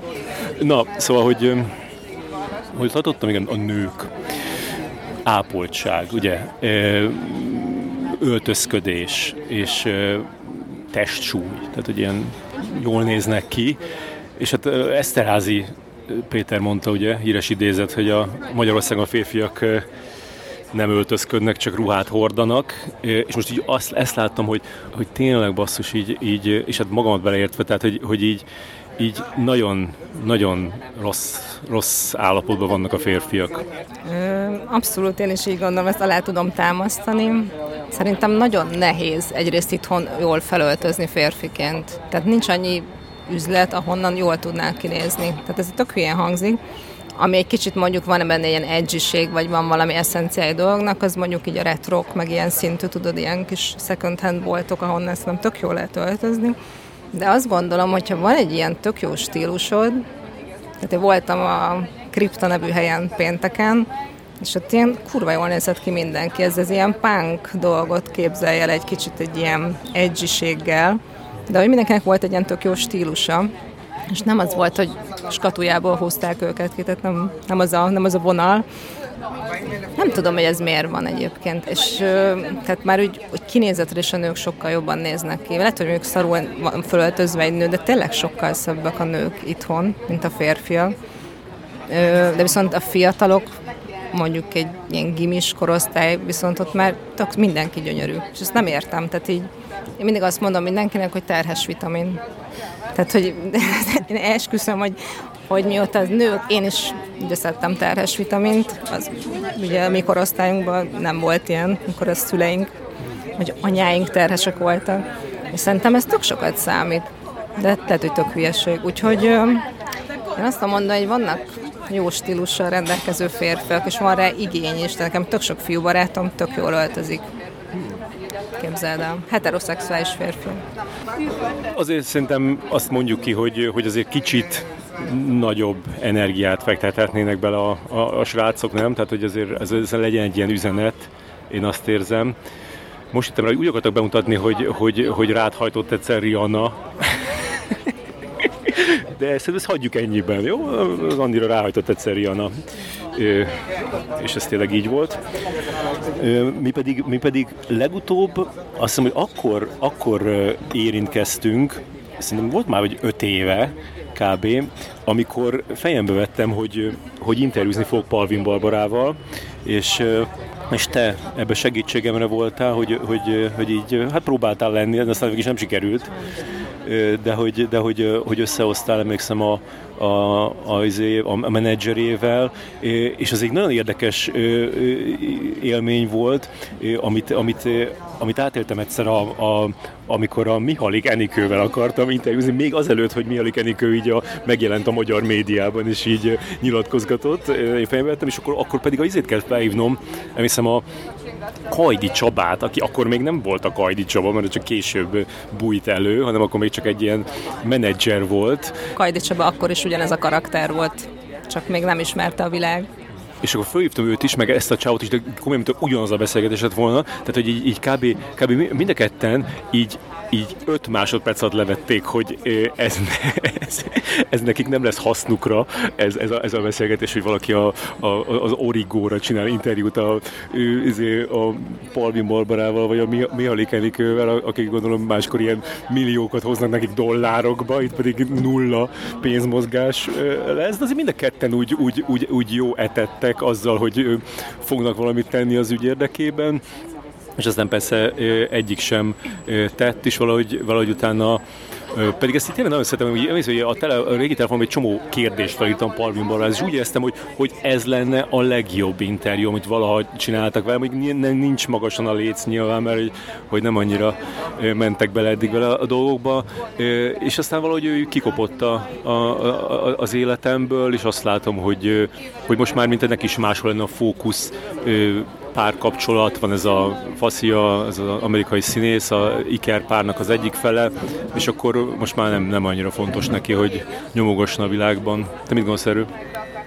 Én is azt gondolom, amikor nem tudom, mit csinálhat a Barbie, tehát hogy mivel telik egy napja, vagy hogy mennyire, mert ugye neki, tehát neki voltak ilyen filmes próbálkozásai, még ő szeretett volna szerepelni de aztán nem tudom, mi nem jött össze valamiért, nem tudom. Te beszélgettél vele erről, vagy te beszéltél vele valaha?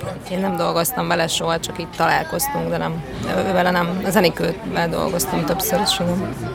Főleg amiatt beszélünk veled, mert hogy ez, az, ez, a, ez a ez az adás a, a Miskolci Színefestről szól, és, és nekem, ha azt hallom, hogy Miskolc, akkor Stylist Andi jut eszembe először, mint tő, tőzsgyökeres Miskolci, aki, aki megtestesít mindent, ami, ami, amit Miskolc jelent, hogy mesélj. Hát gondolom, nehéz így azért összefoglalni így röviden, hogy, hogy mit jelent számodra ez a város, de, de azért valahogy próbáld meg.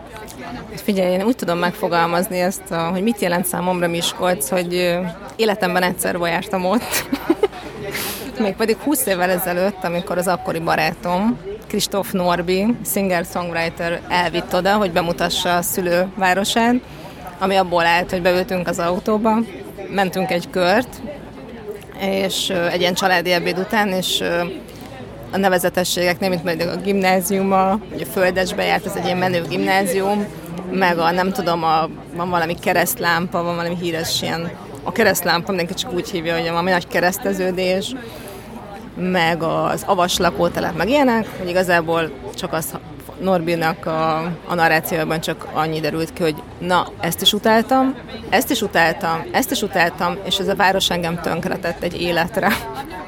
és alig vártam, hogy eljöjjek innen.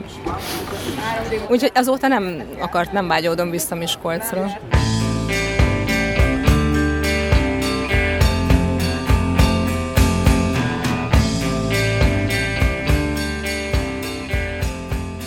Akkor most van vége a, a flashbacknek, ami ez az elmúlt nem tudom 40 perc volt, és akkor most visszatértünk a jelenbe, hogy uh, itt vagyok Miskolcon, megyek a, az utcán, és, uh, és hát most már szombat délelőtt van, tehát a, az eleje óta eltelt másfél nap, annyi minden történt. Tehát egyrészt uh, odaértem a filmre, és akkor meg tudtam nézni a Holy Spider-t, Szent Pók címűt, amit Kámba kihagytam, és most pedig Hát nagyon tetszett. Nem tudom, lehet, hogy már ki voltam érzve, hogy, hogy moziba valamit, és akkor ez hozzájárul, de hogy volt egy ilyen nagyon érdekes hangulata a, a filmnek, a ö, iráni. Azt hiszem, hogy az volt a sztori, hogy, hogy igazából dánok csinálták, de hogy Iránba játszódik. Nem tudom, hogy Iránba forgatták-e. Valószínűleg nem, mert hogy nem engedték volna, hogy ott rossz fényt vessenek a, az iráni hétköznapokra, mert ez egy ilyen sorozatgyilkos a sztori. Egy fickó gyilkolja a prostituáltakat, van egy ilyen küldetés tudata, hogy így megtisztítsa a várost ezzel, és hát így tudjuk, a, tehát így is nem, nem, nem ilyen krimi abból a szempontból, hogy hogy, hogy, hogy nem tudnánk, hogy ki a gyilkos, hanem tudjuk, mert őt is így látjuk, és akkor van egy ilyen egy újságíró csaj, aki, aki néha a Ballesterre emlékeztet, máskor meg a Kormos Anetre, de egy egyszerűen tök jó karakter, ő nyomoz igazából, és hát így ö, ö, szóval lehet sejteni, hogy, hogy azért majd az lesz a, a vége oda fog kifutni, hogy, hogy be kell állnia neki is ilyen áll prostituáltnak, hogy, hogy, hogy elkapja ezt az űrgét, és akkor Hát nem mondom meg, hogy így lesz, vagy nem így lesz, de, de ez volt a, a, ott a csütörtök esti film és a, egy, ilyen, egy ilyen szőke csaj ö, vezette föl a, a, a vetítést. Tök úgy tűnt, mintha így, így nagyon képbe lenne, tehát így, úgy beszélt Kánról, mintha ő is ö, ott ö, látta volna először, meg, meg hogy a filmről, és akkor kérdeztem, hogy a, a, ott a Szalogi Bálintéktól, hogy, hogy ő valami ilyen miskolci tévés, és akkor csak annyit mondtak, hogy Miskolci Bonnie és Clyde. És akkor mondom, mi, micsoda? Ja, és akkor, hogy, hogy ő volt a csaj, a Miskolci Bonnie és Clyde-ban, nem tudom, 18 évvel ezelőtt, úgy, hogy, hogy Ráckevi Ildikó, és és akkor kb. nem tudom, még szerintem ilyen 20 éves volt, amikor azt a filmet forgatta, és, és aztán pedig nem is volt másban, hanem aztán ügyvéd lett, és akkor itt ügyvédkedik Miskolcon, de hogy úgy látszik, akkor vállal ilyen, ilyen szerepléseket, hogy, hogy itt felkonferálja a filmeket, meg aztán beszélget a, a, az alkotókkal utána, mert annak az iráni filmnek is ott volt a, a férfi főszereplő, és akkor azzal beszélgetett, és közben zsűrizgettem tovább a magyar videoklippeket, annyira nem haladok jól, tehát majd azt látom, hogy vasárnap este majd meg kell néznem százat egymás után, de különben szórakoztató, tehát hogy így, így egészen más így nézni a videoklippeket, még így egymás után nézed, és akkor mindig így végignézed, és akkor így,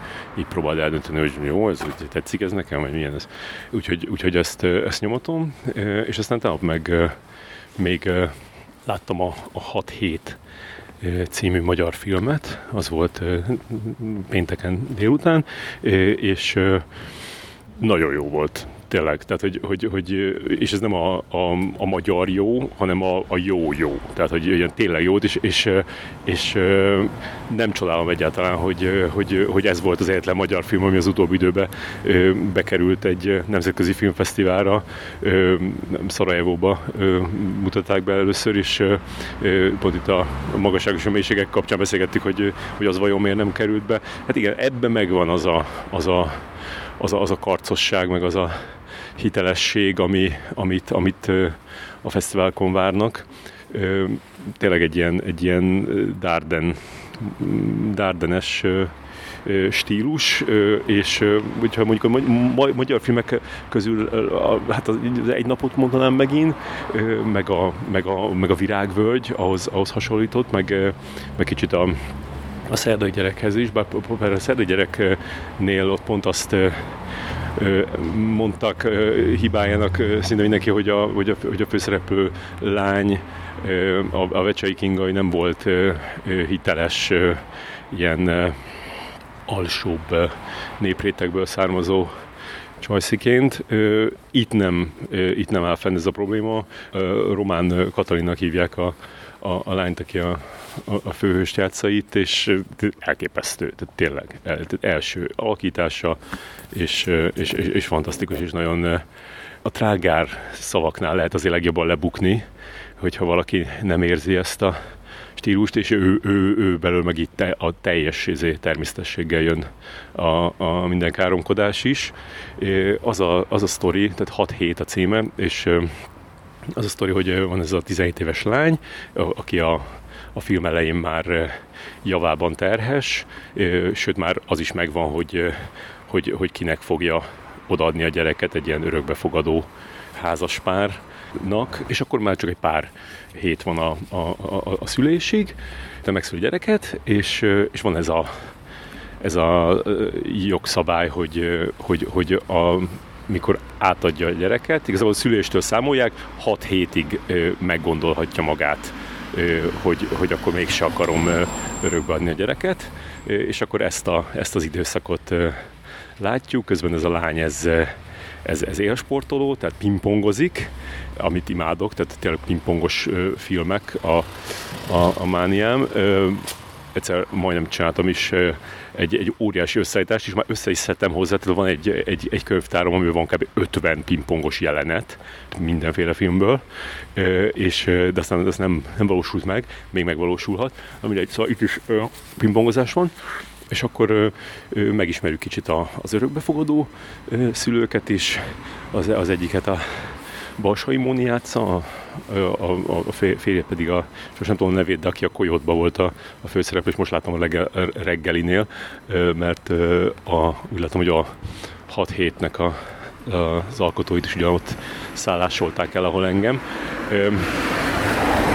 És még az volt a, az, az izgalmas történés a, a vetítés közben, hogy, hogy a vége felé vettem észre, hogy elveszett a jegygyűrűm. Tehát, hogy én nem tudom, hogy szoktam ilyen önkéntelenül így, így vagy ilyen tudatlanul így játszani vele, és akkor néha hogy lehúzom, nem tudom, és akkor így nem volt meg, és ott össze-vissza kerestük, de de nem lett meg, és aztán meg, aztán meg nekem el kellett indulnom, mert jött a családom, mert most ők is meg, meglátogattak, és ők most elmentek kirándulni Lillafüredre, és, és ki kellett menni értük az állomásra, úgyhogy a, a Deák Zsuzsiék még keresték ott a terembe a gyűrűt, meg ott mindenkit ott riasztottam a, a szervezők közül, de hát nem, nem találták meg, úgyhogy most ez nagyon fura, hogy így 11 éve így folyamatosan rajtam volt ez a gyűrű, tényleg nem vettem le semmihez, alváshoz sem, meg fürdéshez, meg semmihez, és akkor most meg nincs rajtam, és ilyen, ilyen fura, mesztelen érzés.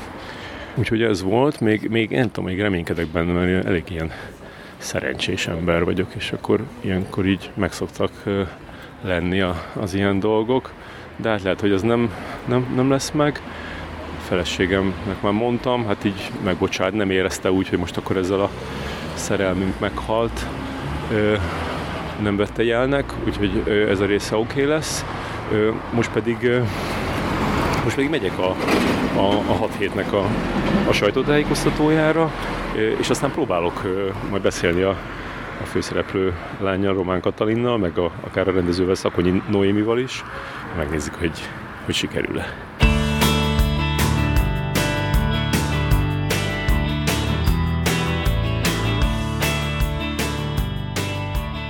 Itt vagyok Román Katalinnal, akit neki Katónak nevezett, ez nem volt neked furcsa? Katú egyébként U betűvel. A 6 hét főszereplője, és hány éves vagy? Ezt akarok kezdeni, valaki mondta lent, hogy, hogy 18 alatt vagy, ez meglepett. Nem, én 21 éves vagyok, 2000-ben születtem. Hogy, hogy volt ez nálad, hogy így egyszer így úgy érezted, hogy színészkedned kell? Tehát, hogy így kitaláltad egy nap, hogy szeretnél filmben szerepelni? Hát igazából én három éves koromban az óvodába eljött egy, egy ilyen sulis színjátszó, és kellett nekik egy répa, mert előadták azt a történetet, ahol a répát kihúzzák a földből, kérdezték, hogy ki akar lenni a répa. Én meg így voltam, hogy úristen, én akarok lenni, és akkor így megtapsoltak, és akkor már ott eldöntöttem, hogy, hogy, nekem ez, ez kell, hogy én színész akarok lenni, úgyhogy elég korán eldöntöttem, ahhoz képest ahhoz képest nem mentem olyan suliba, de, de abszolút ez már óvoda óta az bennem van. És most erre a filmre megtaláltak, vagy, vagy, vagy te jelentkeztél, mert jött egy lehetőség? Nem, abszolút nem jelentkeztem, nem is tudtam volna, mert én semmilyen casting direktorral nem voltam kapcsolatban, nem voltam film közelben, film közelben még. Engem úgy találtak meg, hogy a rendezőnek, illetve a rendező férjének, nekik az osztálytársuk, ő ismert engem a Margit, a Földesi Margit stúdióból, mert ő látott engem néhány órán, ilyen színpadi órán, és akkor onnan jutott ez eszébe, hogy akkor engem oda küld a castingra. És amikor elkezdtétek csinálni a, a filmet, gondolom azért már próbán is kiderültek dolgok, de amikor úgy, úgy elkezdtétek forgatni, fölvenni, akkor, akkor neked ez mennyire esett nehezedre a, a, a kamera előtti jelenlét, vagy a színészkedés, vagy, vagy mennyire jött természetesen? Amúgy a kamera az egyáltalán zavart, mert a Dévényi Zoli az operatőr, ő így végig hogy annyira jó kisugárzásra volt, meg így mondta nekem, hogy nyugi, csak táncolunk, izé, semmi feszkó, együtt mozgunk, szóval a kamera az egyáltalán nem zavart. Ami zavart, így mondjuk az elején az a mikrofon volt, az iszonyatosan zavart, mert így állandóan fejem fölött volt, és én mindig azt hittem, hogy hogy rámesik, vagy beverem a fejem, vagy ilyesmi, úgyhogy igazából az ilyen technikai szempontokból csak az volt, ami zavaró volt. Egyébként idegesnek ideges voltam az elején nagyon, meg mindig próbáltam így kihozni a maximumot, hogy minden tökéletes legyen, és akkor egy idő után úgy voltam, hogy jó, oké, ezt most elengedem az egészet, meg próbáltam nagyon kizárni a külvilágot. De a Noémi, a rendező megmondta mindenkinek, hogy ne beszéljenek velem a forgatás alatt, hogy tudjak szerepben maradni, meg koncentrálni. És igazából így, így, így mindent elengedtem, nem, nem foglalkoztam azzal, hogy mondjuk a tokám az látszhat, vagy ilyesmi, nem néztem meg egyetlen téket se, nem is hallgattam a hangomat, mert ezek mind megzavartak volna. Mert próbáltam volna akkor valahogy így nem tudom, szebben kinézni, vagy ilyesmi, de vagy tudtam, hogy ezt nem szabad megnéznem, mert akkor, akkor egyből ilyen irrit, irritálnám azt, tehát így magamat irritálom, hogy kinézek, úgyhogy ezeket abszolút így elengedtem. És amikor, amikor végül, vagy amikor meg elkezdett a film, és, és megnézted magad, akkor, akkor mit, mit vettél észre? Akkor így, így nézted, hogy ú, milyen érdekes, hogy, hogy így nézek ki, amikor dühös vagyok, vagy hogy így nézek ki, amikor koncentrál, vagy van ilyen nagyon ilyen, ilyen pingpongos, koncentrálós arckifejezésed. Ezek, ezek így meglepetésként értek? Amikor először elkezdtem nézni, ami egyébként nem rég volt, én is most látom harmadjára a filmet, borzalmas, ki akartam menni a vetítőteremből, így fogtam a fejem, hogy Jézusom, hogy, hogy lehet így beszélni. Nyilván, tehát új nekem az, hogy hallom magamat, a hangom, az tehát nagyon zavaró volt. És így beszéltem a vászonhoz, hogy most ezt miért így mondtad? meg, meg így mutogattam magamra, hogy mit csinálsz, ez nagyon gáz, de aztán így vannak pillanatok, amikor így, amik így tényleg tetszenek saját magamról, de, de így képileg, szóval hangilag egyáltalán nem, hangilag nem, nem, nem békülök ki magammal. Még, remélem majd ki fogok valamikor. Hát például az, igen, az a pingpongos, koncentrálós fej, hát az katasztrófa, nagy, ilyen csúnya arcom van rajta, meg amikor így sírok, hát a sírás nyilván mindenki, amikor így tényleg nagyon sír, akkor ilyen nagyon gázul néz ki, meg csúnya, és ez is olyan volt, hogy például a Noémi ö, nem, nem könnyeket szeretett volna, hanem azt akarta, hogy tényleg valami történjen bennem, amit tényleg elsírom magam, és hogy az látszódjon, és ezen dolgoztunk a, abban a jelenetben, és, és az is olyan, na, nyilván nem egy modell fej, fejem van egész végig, de, de szerintem ez így, így tök jó. És azért volt egy-két ilyen kellemes meglepetés is, hogy, hogy hát, de jól nézek ki itt.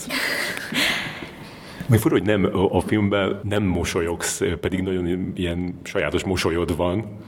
Igen, egyébként a, nagyon sokszor ideges is voltam a forgatáson, úgyhogy igazából sokszor elég könnyű volt belehelyezkedni ebbe a vagy flegmatikus, vagy, vagy ideges, vagy ilyen feszült karakter, mert sokszor tényleg feszült voltam.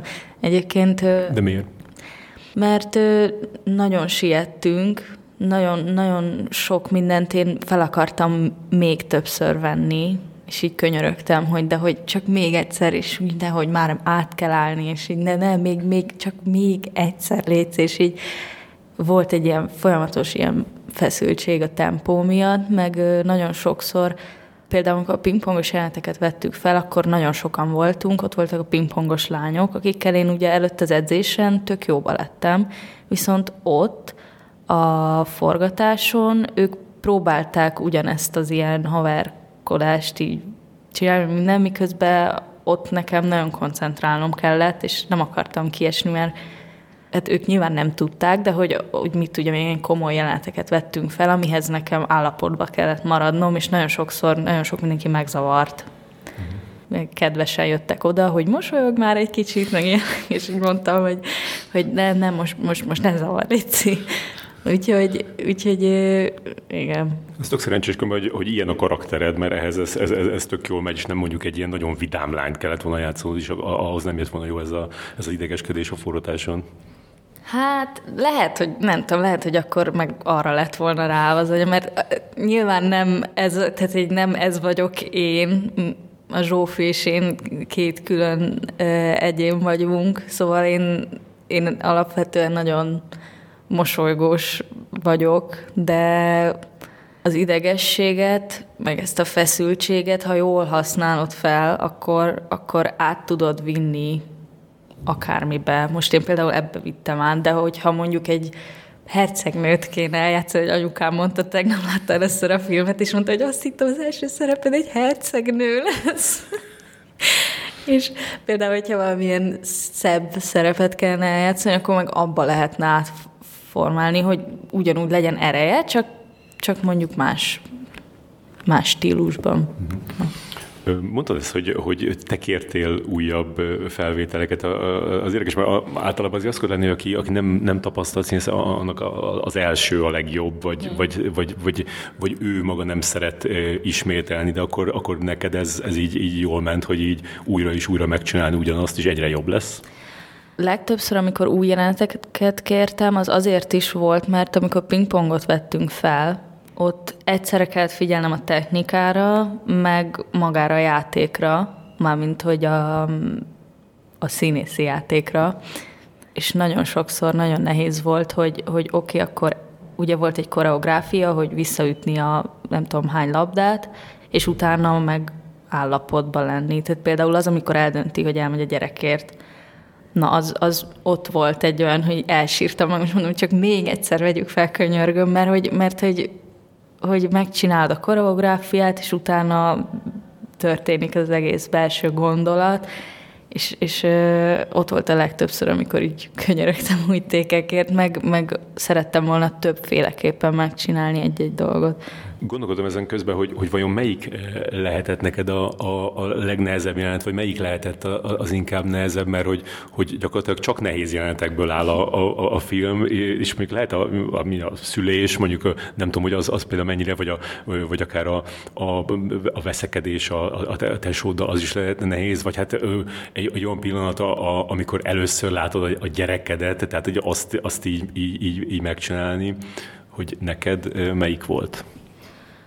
Hát kettő jelenet van, amire konkrétan emlékszek, hogy, hogy ott, ott le akartam tenni a lantot, és hazamenni.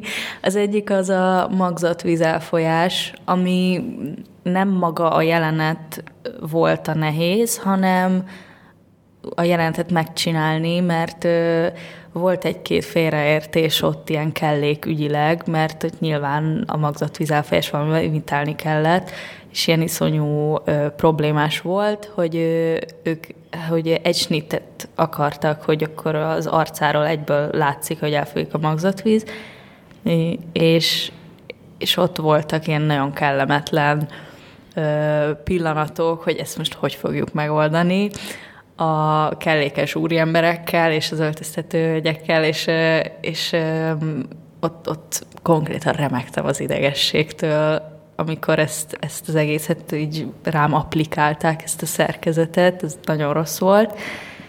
és akkor ráadásul még jönnek be fotózni, hogy na akkor ezt is örökítsük meg, és már úgy, fú, nagyon kész voltam. A másik meg az, amikor ö, meglátja a babát, és elsírja magát, mert ott, ott tényleg az volt, hogy a Noémi mondta, hogy, hogy ő szeretné, hogy, hogy igazi sírás legyen.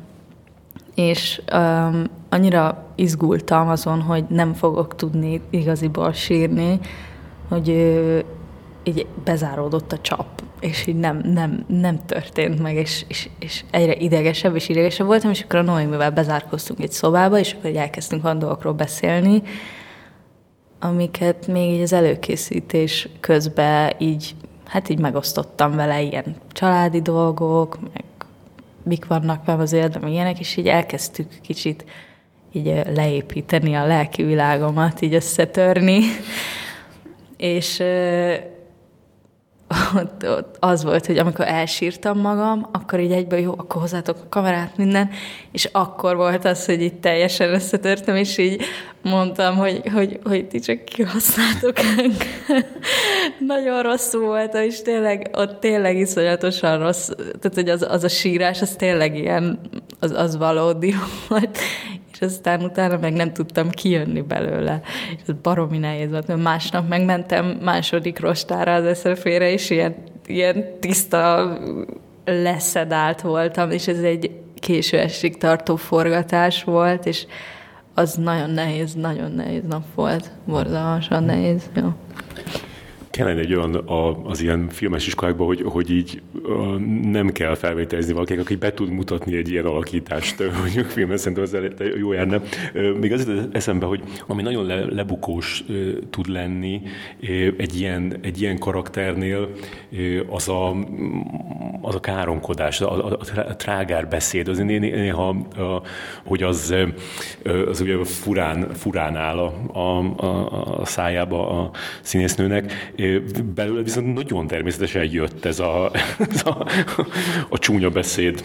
Igen, egyébként itt voltak a barátnőim is a premiéren, és mondták, hogy, hogy mint hogyha konkrétan itt te írtad volna a forgatókönyvet, mert nagyon jó, hát egyébként rá is, tehát hogy így formáltuk a forgatókönyvet, de nyilván egy-két baszki azért elhagyja a számat néha napján. Volt olyan egyébként, amit kivettek a hangutó munkába, mert, mert az már túl sok volt, de abszolút nem is, tehát hogy szerintem még volt is olyan, ami, amit hozzátettünk, benne maradt, nagyon sokszor feleslegesen mondtam, és akkor azt kiszedték, de azon sose görcsöltem, hogy úristen, most itt egy csúnya szót kell mondani. Voltak olyan dialógok, amin úgy voltam, hogy most ezt muszáj mondani, ez, ez, ez nagyon nem áll a számra.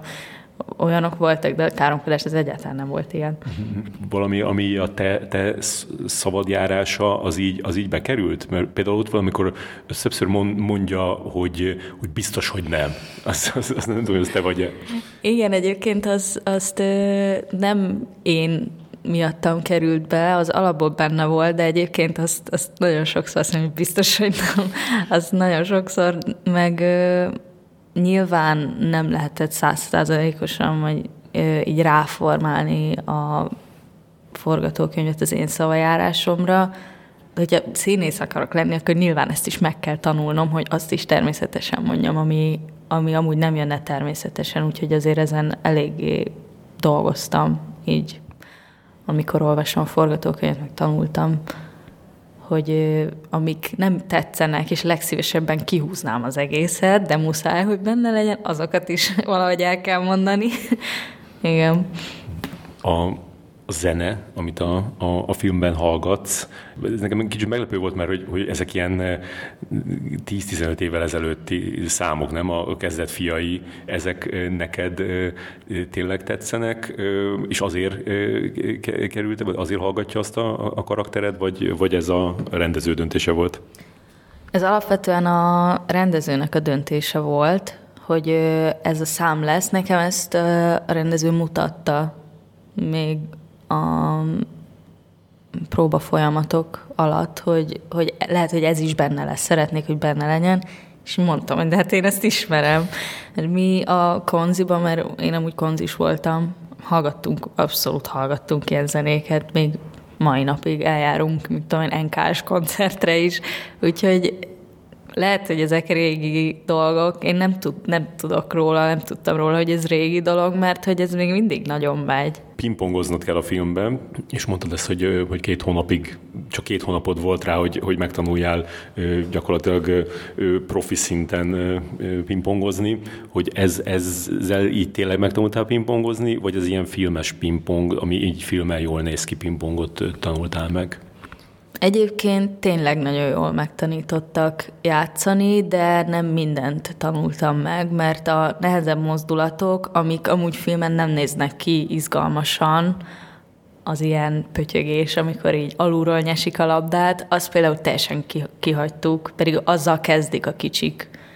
Azt teljesen kiiktattuk az edzésből, az ilyen tenyeres, meg fonák, ilyen erős kontrákat, azokat tanultuk, de de hát jó, lehet, hogy ma már így egy év után nem menne úgy, de, de abszolút tényleg nagyon jól megtanítottak, és tök vicces, mert a legelső edzésen mondta az edző, hogy jó, hogy ez három év fog kell lenni, amit mi szeretnénk elérni, és akkor így ránéztem a Noémire, és mondtam, hogy jó, megcsinálom, és mondta, hogy tudom, hogy megcsinálod, mert tényleg az volt bennem, hogy, hogy életem első szerepe ez, és, és így egyszerűen mindent meg akarok tenni azért, hogy, hogy így, ez, hogy magamnak is megfeleljek, meg, meg hogy a Noéminek is meg akartam, tudom, hogy nem jó a megfelelési kényszer, de hogy meg akartam felelni ebbe százszázalékosan, és, és, és így, így átkapcsoltam az agyam ilyen robotba, hogy de meg kell csinálni, meg kell csinálni.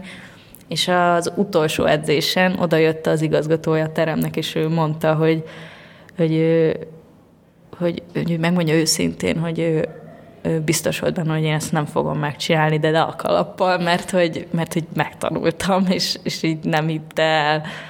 A, amikor így, így megkaptad ezt a, a, a szerepet, az, az, az, az, az egy ilyen nagyon ilyen, ilyen érzelemdús pillanat volt, és, és ahogy elmondta neked először a, a Noémi, az, az, az a fajta ilyen nagy pillanat volt az életedben?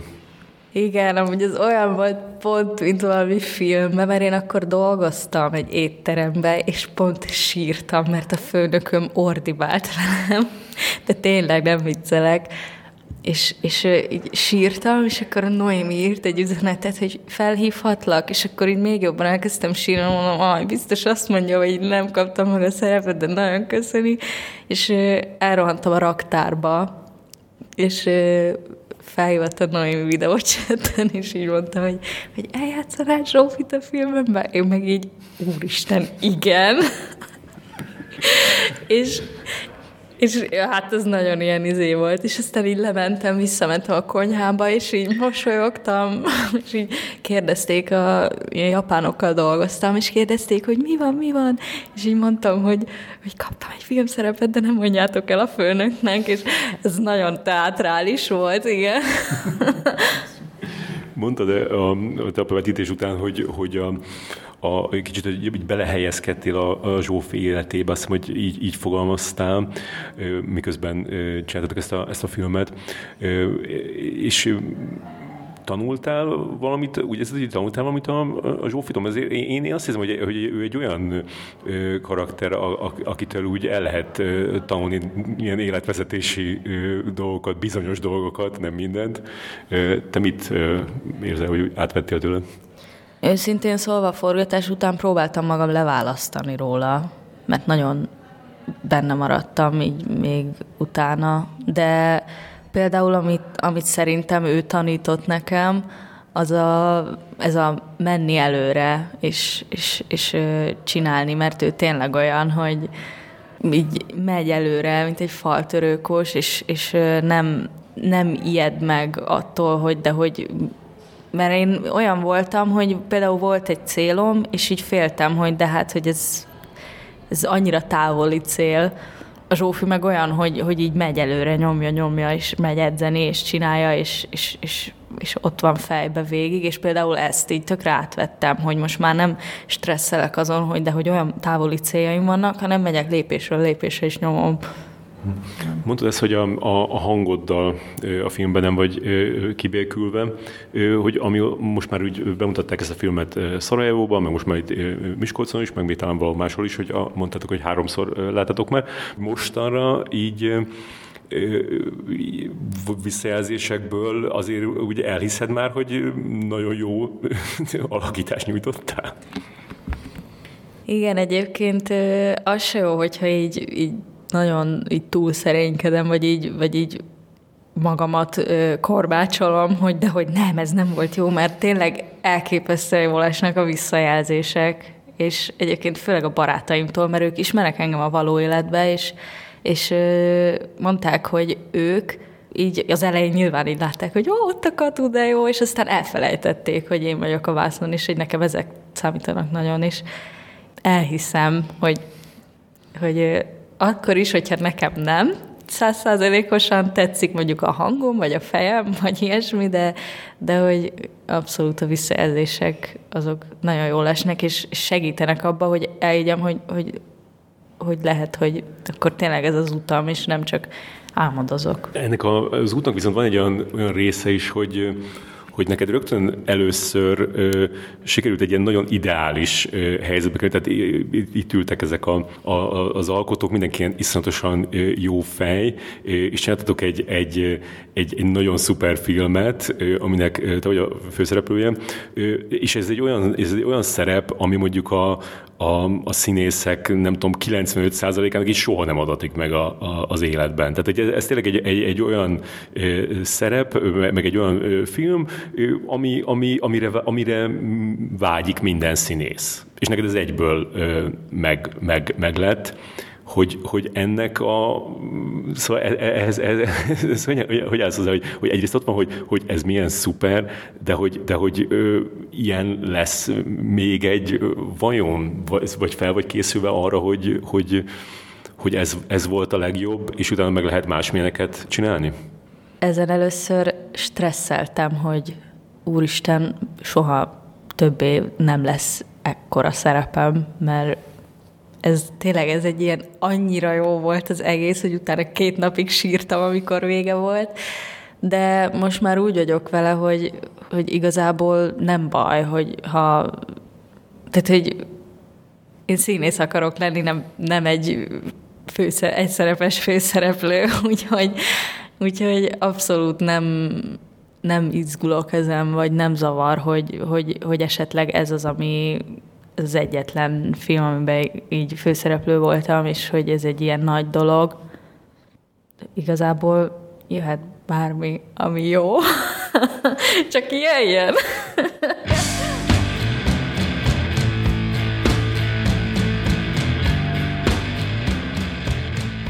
Itt vagyok Szakonyi Noémival, a 6 hét rendezőjével.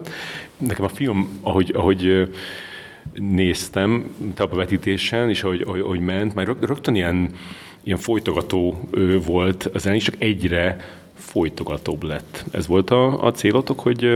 Nagyon szerettük volna, hogyha a közönség együtt lélegzik a főszereplővel, aki egy nagyon fullasztó helyzetben van, és rohan előre benne, és, és hajtja ö, valami folyamatosan előre őt, és ö, hogyha ezt érezted, hogy, ö, hogy ez működik, és te is ebben az állapotban, ebben a kicsit fulladásos állapotban vagy, mint ő, akkor ez szuper, ennek nagyon örülünk. És ez így végig így, így, így vezetett titeket, hogy ezt így fenntartani, és bármi, ami mondjuk ebből így, így, így kizökkenteni a nézőt, akkor azt, azt inkább kihagyni? Én valahogy nem így kívülről néztem, vagy nem, nem intellektualizáltuk, azt hiszem, hanem hogy abszolút a karakter re akartunk rácsatlakozni, tehát a karaktert építettük föl a, az író társaimmal és a katuval, és azt éreztem, hogy hogyha a karakter jól van felépítve, és, és tudjuk, hogy honnan hova tart, akkor nekünk igazából csak rá kell cuppanni a hátára, vagy hát az Olinak, és követni kell, és, és táncolni és ott lenni, lélegezni, és, és bármi más, ami történik, az egy picit nem érdekes számunkra úgyhogy ez volt, a, ez volt, ami vitt minket előre a filmben.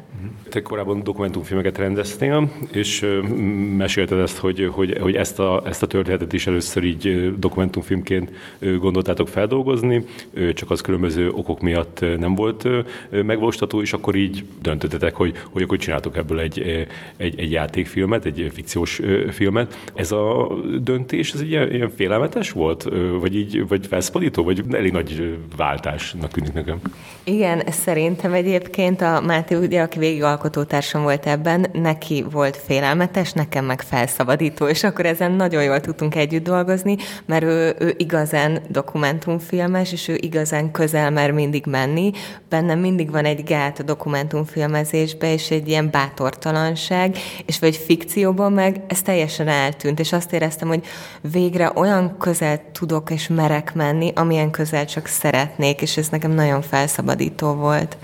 És milyen, milyen ez a, a, a ti ö, munka? Mondtad, hogy a férjed is egyben, és akkor itt meg a, a, a forgatókönyvíró, tehát egy ilyen, ilyen csapat, ahogy így erőt merítetek egymásból, és így együtt a, a, a világ ellen? Ez, ez történik itt nálatok?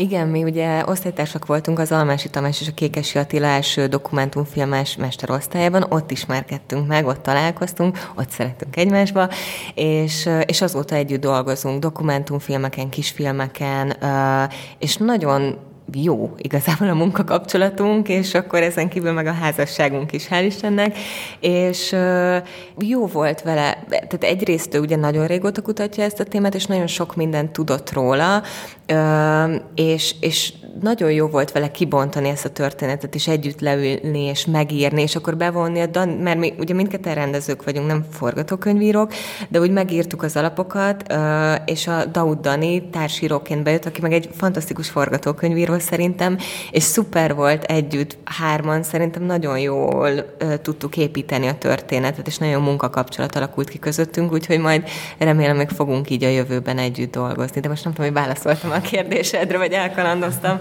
Dokumentarizmus az mindenképpen érvényes volt, az, tehát a hozzáállásunkra, a munkánkra, az mi nem nagyon szeretünk zenét használni. Van benne három szerzett zene, amit Sperling Andor szerzett, és vele is nagyon szuper volt együttműködni ezen a filmen, és szerintem megérezte a film meg a történet szövetét, tehát jól, jól tudott ebben működni, meg a többi pedig ugye a slágerek, amiket vagy a fiatalok hoztak és hallgatnak, vagy pedig ilyen kicsit ilyen retro irány, tehát a Bea korosztálynak az irány iránya. Amikor a vége, vége főcím dal szólt, akkor a, a mellettem ülő Janka mondta, hogy ennek a filmnek annyi volt a, a, a jogosítási költsége, mint egy inkubátoros filmnek a teljes költségvetése. Ez, ez nyilván azért túlzás, de, de, de hogy azt mondhatjuk, hogy, hogy, hogy itt fontos volt nektek, hogy, hogy ebbe sok találó zene legyen. Igen, és volt egy ilyen hatalmas hogy is fogalmazzam, nem, nem csak szerencsénk, hanem egy aduász a zsebünkben. Kádár Tamás volt a zenei szupervájzora a filmnek, aki ugye a Sziget Kádár Tamása, és ő fantasztikusan meg tudta szerezni. Tehát mi egy kisebb költségvetésből dolgoztunk, ugye, nem volt nagyon sok pénz félretéve a jogosításra, és a Kádár Tomi fantasztikusan tudta becserkészni ezeket az előadókat, és megszerezni a számokat, úgyhogy szerintem végül elég jól jött ki a produkcióból. Nem tudom sajnos a számokat, de, de, de én úgy tudom, hogy egy ilyen benne maradtak a, a büdzsében, és nem volt egy nagy büdzsé tervezve. Mondta a Katu az előbb, hogy, hogy nem nézte vissza magát soha, és amikor aztán meg már elkezdődött a film, és kénytelen volt megnézni, akkor a, a, a hangjával nagyon nem tudott megbarátkozni, hogy te hogyan próbáltad őt így nyugtatgatni ezzel kapcsolatban, vagy hogy így meggyőzni arról, hogy, hogy ez így szuper.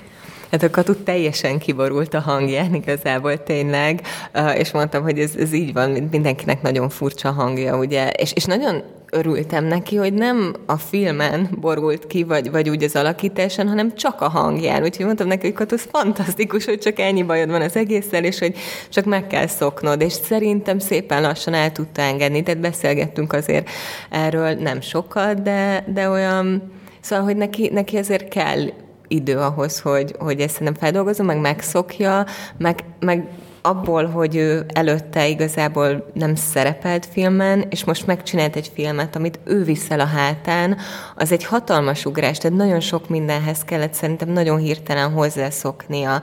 Szóval, de, de jól veszi a kanyarokat egyébként, tényleg nagyon jól, de nem, nem kellett nagyon nyugtatnom, mert aztán szerintem most már, most már elfogadja. De különben nekem ez az, az egész, ahogy itt, itt beszéltetek róla, meg, meg úgy a maga hogy a film alapján is, hogy nekem úgy tűnik, mintha ez egy ilyen, ilyen, ilyen, ilyen áldott állapotba készült, szóval, mint hogyha nem lentek volna olyan igazi ö, ö, problémák, hanem, hanem csak egy ilyen, így megszületett ez a, ez a film, és, és így minden szuper. Igazából nagyon nagy szerencsénk volt, mert én a Dévényi Zolit kölyökkorom óta ismerem, tehát, hogy ő is egy nagyon közeli uh, ember nekem. A Walter Judit, a filmnek a producere, rengeteget segít, tehát nagyon-nagyon támogató volt, végig ott volt a forgatáson, tehát ő is így azt, azt éreztem, hogy a tenyerén hordozza a projektet. A Balsai Monitor rengeteg támogatást kaptam, például az utolsó jelenetet szerintem, uh, amikor fent vannak a szobában, azt én a Moni nélkül nem tudtam volna megcsinálni, tehát ott abszolút van kreditja abban a jelenetben, úgyhogy...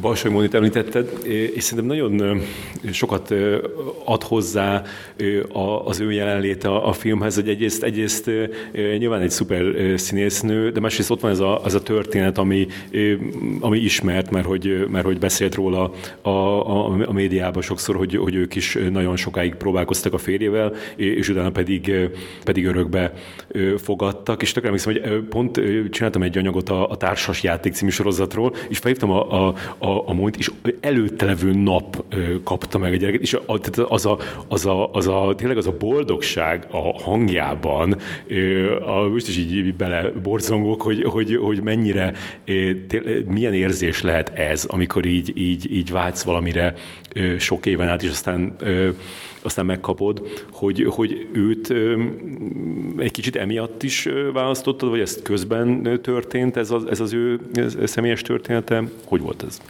Nem, én ezt tudtam róla, azt már nem tudom, hogy honnan, de, de castingoltunk, tehát, hogy többen voltak színésznők erre a szerepre, és mindegyikük nagyon jó volt, és igazából én azt gondolom, hogy nem ezért választottam a Mónit, hanem mert tényleg ő volt a legjobb a szerepre, és emellett persze az, amit ő mesélt nekünk, és az, ahogy segített minket ebben, és elmondta a saját tapasztalatait, az egy fantasztikus plusz volt.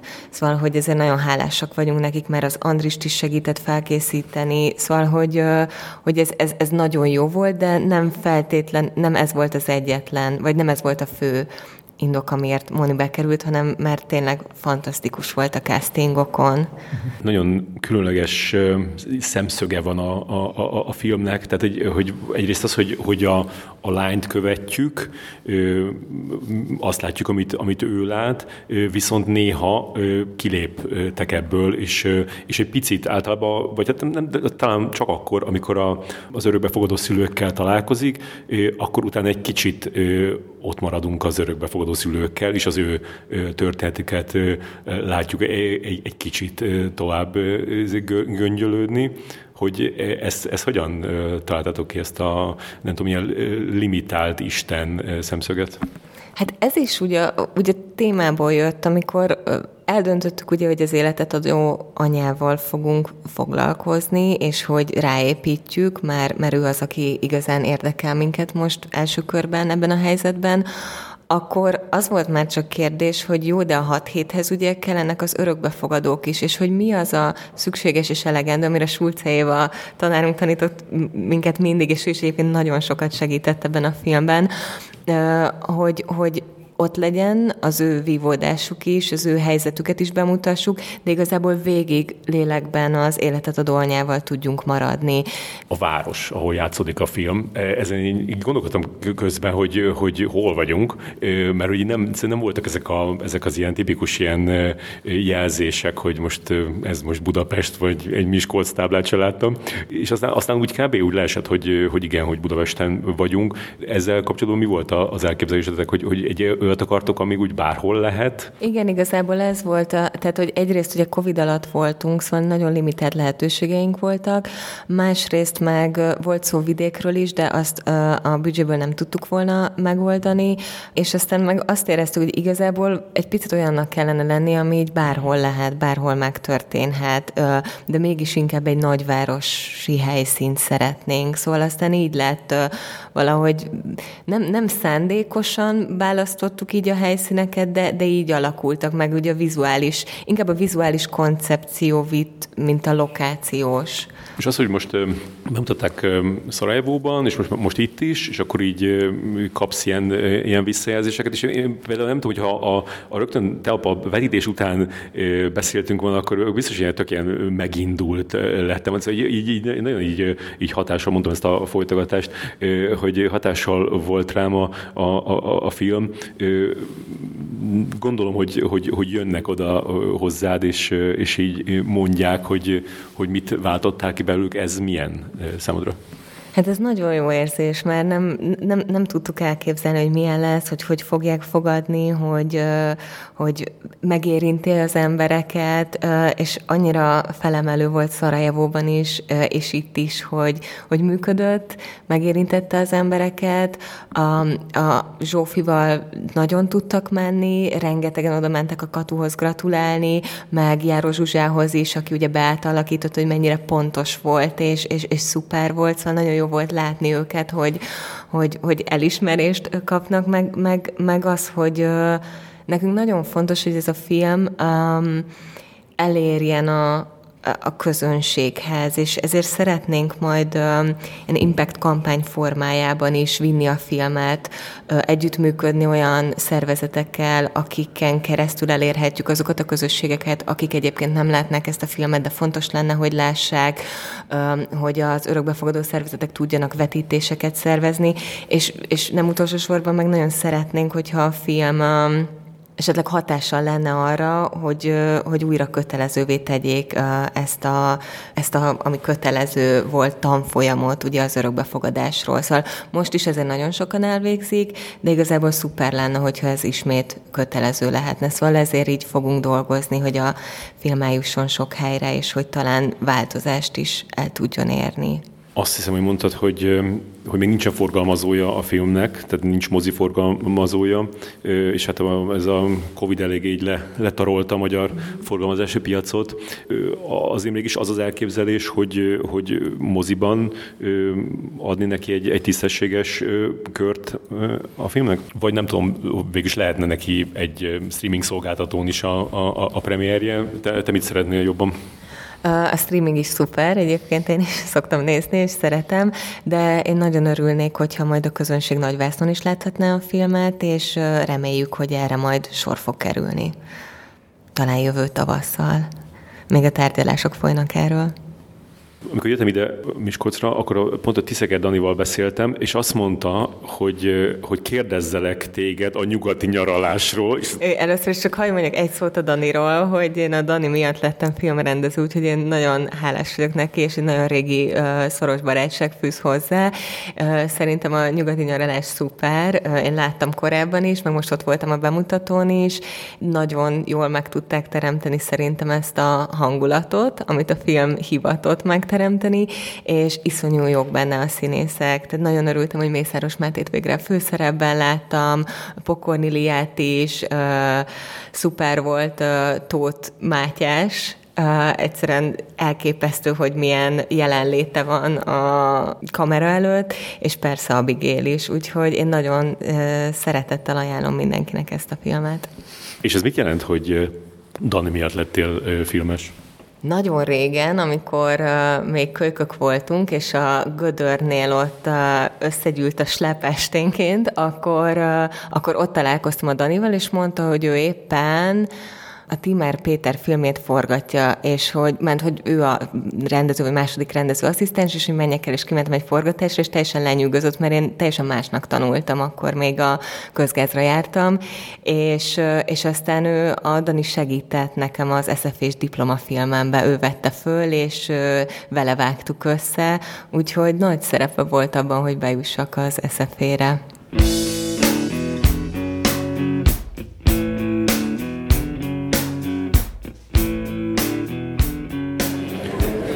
Itt vagyok Jankával és Deák Zsuzsival, hétköznapi kudarcok, aminek nem tudom kimondani korábban az angol címét, vetítésen, és az előbb voltunk a Világbéke nevű kávézóba, pizza, pizzériába, és, és ott, képzeld, Janka, az történt, hogy amikor vártam, hogy fizethessek, akkor a pénztáros lány filmekről beszélgetett az előtte lévő, nem velem, az előtte lévő vendég, és hogy így, így, erről a román filmről beszélgettek, amit tegnap ti is láttatok, vagy ti láttatok, én nem, és akkor feljött, hogy ez milyen a toxika maszk, és azt gondoltam, hogy úristen, tehát ez, amikor, amikor az egész város azon zsizseg, hogy, hogy filmfesztivál van, és mindenki a filmekről, és minden a filmekről szól, hogy, hogy ez, ez, ez engem megcsapott ez kicsit, hogy, hogy ez azért mennyire szuper például a színefeszben.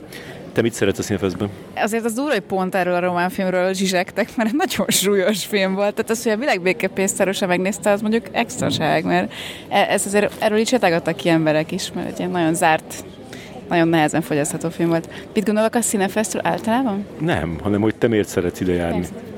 Hát mert itt van egy csomó jófej ember, ugye a filmek is így jók szoktak lenni, nem, nem szoktam soha végig maradni, mert az azért nehezen kivitelezhető.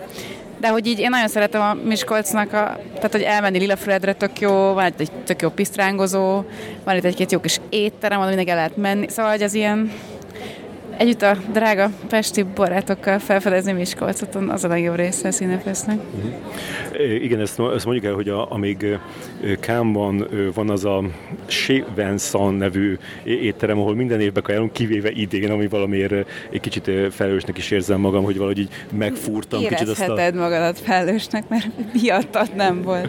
Igen, de hogy amúgy el, előtte, hogy minden évben, és akkor a, a, a Kálói Váriba pedig bevezethetek abba, hogy ott is van egy ilyen, egy ilyen étterem, ahova mindig mentek, és akkor itt pedig van ez a, ez a, ez a pisztrángozó, amiért elég sokat kell utazni. És megint miattad nem mentünk a pisztrángozóba. Igen, de szerencsére van egy, egy B-terv is, a, a, a dűlő étterem, ahol viszont most voltunk, és nagyon szuper ebédet fogyasztottunk el. Lehet, hogy megnézem, hogy Zsuzsikám most már lassan nyilatkozatképes vagy? Abszolút, igen. Mit, mit szeretsz a Színefeszbe és Miskolcban? Én azt szeretem, hogy itt mindig van idő egymásra, mindig van idő órákat is beszélgetni azokkal a kollégákkal, akikkel az egyéb filmfesztiválokon csak ilyen hajszoltan, legfeljebb sorban állás közben van egy kis idő, és a nyugalom van, tök jó filmek vannak, mindenre van idő, mindent meg lehet nézni, mindent meg lehet beszélni, és tök jó hely ez a Miskolc szerintem, úgy különben is. Én azt vettem észre már többször, jobban folyamatosan ezt veszem észre, nem, nem tudom ennek még a, a, a magyarázatát, de hogy itt Miskolcon annyira jó fejek az emberek. Tehát mindenki ilyen, ilyen tök ilyen, ilyen kedves, ilyen nyugis, tehát nem, ilyen, nem, nem, nem rohan, nyitott, még az, a, még az a, amikor jöttünk az utcán, és, és odalépett hozzánk az, a, az az otthontalan csávó, és így köszöntött minket ilyen udvariasan, és akkor kérdezte, hogy, hogy esetleg egy kis pénzt, és hát mondtuk, hogy nem, egy kicsit ilyen pesti izé, összerezzen bunkósággal mondtuk, hogy nem, sajnos nem tudtuk fölvenni a, a, a, a ritmust, a zen otthontalan ritmust, de hogy, de hogy akárhol, ahova, ahol megyünk, és azt érzem, hogy tudod, sok ilyen, ilyen vidékvárosban van az a levegőben, hogy így, hogy így csak azok vannak ott, akik nem tudtak elmenni, itt pedig ahogy a reklám is mondja, maradj Miskolcon, és szerintem ezt nem kell mondani itt az embereknek, hanem maradnak maguktól is, mert hogy nem, nem, nem tudom, hogy mi, mi van itt a levegőben. Szerintem egyetértek veled, hogy iszonyú jó a hangulat, meg nekem borzasztóan tetszik ez a fő utca az építészetével, meg hogy van villamos, tehát hogy egyrészt nagyon városias, ott van tök jó kávézók vannak, ott van az a jó színház, és mellette meg ezek a nagyon romantikus, hangulatos hegyek, ez a kicsit ilyen alpesi, vagy nem is tudom milyen tényleg ilyen hegyi építészet, ez egy gyönyörű templom mellette azzal a nagyon romantikus, ilyen viktoriánus, gótikus hangulatú temetővel, ahol például a bújdosoborival egyszer végignézegettük a sírokat, hát annyira szép az egész, és hogy tényleg ez a nyugalom, ami itt van, meg tényleg vagy mindenki kisimul. Én azt látom, hogy a budapesti kollégáknak is biztos mindenki úgy van vele, mint én, hogy egy picit itt több idő van egymásra, és egy csomó tudunk olyanokkal is beszélgetni, akiket tényleg csak Miskolcon szoktam, ami szerintem annyira jó, felszabadító. Jankám, hallgatóink ott tartanak veled kapcsolatban, a, amit ott Kámba beszéltünk, így emlékszem, hogy a repülőn, amikor ültünk, és akkor ott egy ilyen gyerek felsírt, és akkor ott beszélgettünk mindenféle témáról, gyerekvállalás, ilyesmi, és akkor menyasszony voltál, most eltelt négy hónap. Mi, mi történt azóta ezen a fronton? Hát azóta már pont egy hete most feleség lettem. Ez történt. És a másik fronton? Ö, ott is történtek alakulások. Igen, igen. Szóval igen, lesz egy, egy gyerekem. Amikor ezt először mondtad, akkor úgy kezdted, hogy nem emlékszem is, hogy mi volt a, a mondat, hogy, hogy, de hogy mondtad, hogy így, hogy így van, egy, van egy jó hírem, vagy van egy rossz nem, azt mondtam, hogy van egy rossz hírem, hogy nem megyek Kánba. Igen, én meg rögtön rávágtam, hogy terhes vagy? és, és hogy, e, na, na, ezt akartam megkérdezni, hogy, hogy, hogy sok, sokszor láttunk már nőket. Sokszor? Hát én, én legalább kettőt. A, a hármat most beugrott még egy. Tehát nő, nőket, akik jártak Kámba, utána szültek, és utána már nem láttuk többet őket Kámba ami tök igazságtalan, mert például én egy kánt hagytam ki, amikor gyerekeim is születtek, a Gyenge Zsolt egyet se, Onozó Robi se szerintem. A Bence kihagyott egyet. De hogy, de hogy aztán meg így simán, mintha mi se történt volna. Te téged élet, úgy ismerek... Élet nagy igazságtalansága. Igen, téged úgy ismerek, hogy te, te, te azért nagyon szereted Kánt és Kánba járni, hogy, hogy, hogy ez most, most nyilván most így máshogy látod még, de, de hogy látod azt, hogy, hogy, hogy esetleg visszatérsz Hát most azt látom, hogy szeretnék visszatérni, hát ez nyilván 2023-ban nem lesz lehetséges, de hát 24-ben, hogyha olyan a gyerek, meg, meg olyan az élet, hogy ez így lehetővé teszi, akkor ja, hát nyilván jó lenne visszamenni. Úgy van egy ilyen, volt ilyen, Jézusom, volt ilyen őrült terem, ugye a Berlinára az február közepén van, hogy még így a, a leges legvégén még így lehet, hogy beadnék egy Berlin, de valószínűleg nem lesz lehetséges. Hát ki tudja, hogyha annyira tip-top állapotban vagyok, akkor lehet, hogy még egy, egy Berlin beadok így zárásként.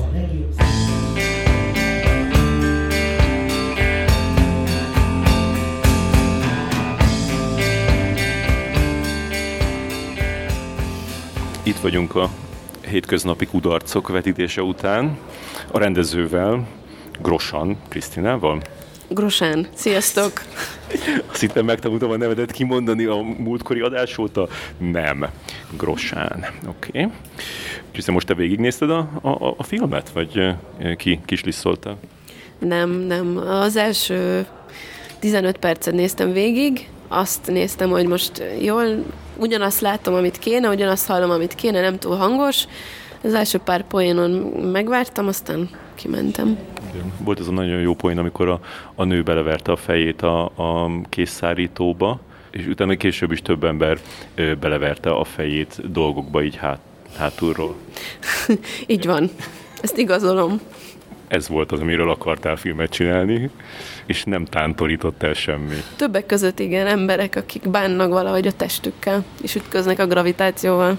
És ezen kívül még mi volt az, ami... Mondtad, hogy négy évig dolgoztatok ezen a, a, a filmen. Igen, most kiszámolod, lehet, hogy hat, lehet, hogy öt, öt évig. És mi volt az, ami, ami, ami így mozgatott közben, hogy így ezt mindenképpen így el szeretnéd mesélni ezt a történetet? Az alapötlet az Klara Vlaszakova forgatókönyvírótól indul, és neki volt egy első draftja, amit én elolvastam, és neki nagyon, tehát az összes karakter, amit látunk a filmben, már meg feltűnik az előző, vagy a korábbi filmeimben, tehát nagyon ismerős volt a terep számomra, ugyanakkor az, hogy van egy természeti jelenség, egy teljesen új fénybe és szituációba teszi a karaktereket, és ez nagyon érdekelt, hogy ez a fajta misztérium, amit így éreztem Klára első draftjába, aztán dolgoztunk rajta együtt három évig, hogy ezt így hogy tudom vászonra vinni, és hogy tudom megőrizni, úgyhogy a végén ugye most már megszámoltam egy kézen, hogy öt éve dolgozom rajta, hogy még tudjak csodálkozni rajta ennyi idő után, tudjon meglepni. Ezt már tö- többször emlegetted így a elmúlt hónapokban a, a Facebookon, hogy, hogy, hogy, hogy ebben, ebben a filmek robbantások lesznek, és hogy robbantásokat kellett rendezned, mint hogyha egy kicsit így ezen, ezen csodálkoztál volna magad is, hogy, hogy ilyen filmet csinálsz, amiben robbanások vannak. Mit tudtál meg magadról és a robbanásokról? Hát azt, hogy az a sejtésem, ami volt még az elején, az kiderült, hogy igaz, hogy a robbanás, mint maga, nem érdekel. és akkor érdekel valójában, amikor valamilyen szituációba teszi a karaktert, valamit megváltoztat rajta, valamivel meg kell küzdenie, vagy esetleg egy ilyen nagy oszlop leesik a kocsiára, és emiatt a szereplő kocsia nem tud kiparkolni onnan, és akkor az a baj. Szóval egy ilyen nagy dolog mögött elbújtatni a kicsi és igazán fontos dolgot, szóval ez. Érdekes, hogy, hogy itt a, a fesztiválon két ö, olyan rendező is van, akik ö, gyakorlatilag egy éven belül ö, két nagy játékfilmet is csináltak. A másik a, a, a Tiszeker Dani, akinek most a, a Nyugati Nyaralás című film elnyerte a, a, a közönségdíjat a te filmet bemutatója előtt, ö, és, ö, és te. Szóval igazából ez lenne az ideális állapot számodra, hogyha mondjuk így évente tudnál egy filmet csinálni? Hát nem tudom, lehet, hogy ez most nagyon gyorsnak tűnik, de valójában a legjobb dolgokon bőgni kell filmünk. Majdnem másfél évig a fiúkban volt a Covid miatt, és ezt a filmet, tehát a hétköznapi kudarcokat párhuzamosan kezdtem el csinálni, mert és szerintem talán, nem, nem tudom, hogy leszek -e ennyire má, nagy mázlista, hogy, hogy, hogy így jöjjenek össze a dolgok, mert például ezt a filmet kilenc hónap alatt sikerült megfinanszírozni, ami rekordidőnek számít szerintem, vagy hát nem csináltam eddig annyi nagy filmet, hogy így végigkövessem, de így nézem a pályatársaimat. Nem tudom, mi az ideális, az biztos, hogy kell egy szünet, és biztos, hogy kell idő gondolkodni és értékelni, mit csináltál, és az mit jelent, és hogy olvasodott le a társadalomban, bár nem szeretek kritikát olvasni. Nem tudom, mi az ideális. De most mit szeretnél magadnak ezután? Tehát most van ez a, ez a, ez a pihenés időszaka? Nem, valahogy engem, ezt, ezt tavaly elkezdtük beszélgetni, vagy e, e, erről kezdtünk el beszélgetni, hogy engem nagyon nyomaszt ez az idő elmúlása, és az, hogy azért véges az az idő, ami adva van, hogy így épp észel, egészségesen tudjunk alkotni, és hogy ezt szeretném legjobban kihasználni, úgyhogy gondolkodom, tervezgetek, próbálgatok, és meglátjuk, mi jön össze.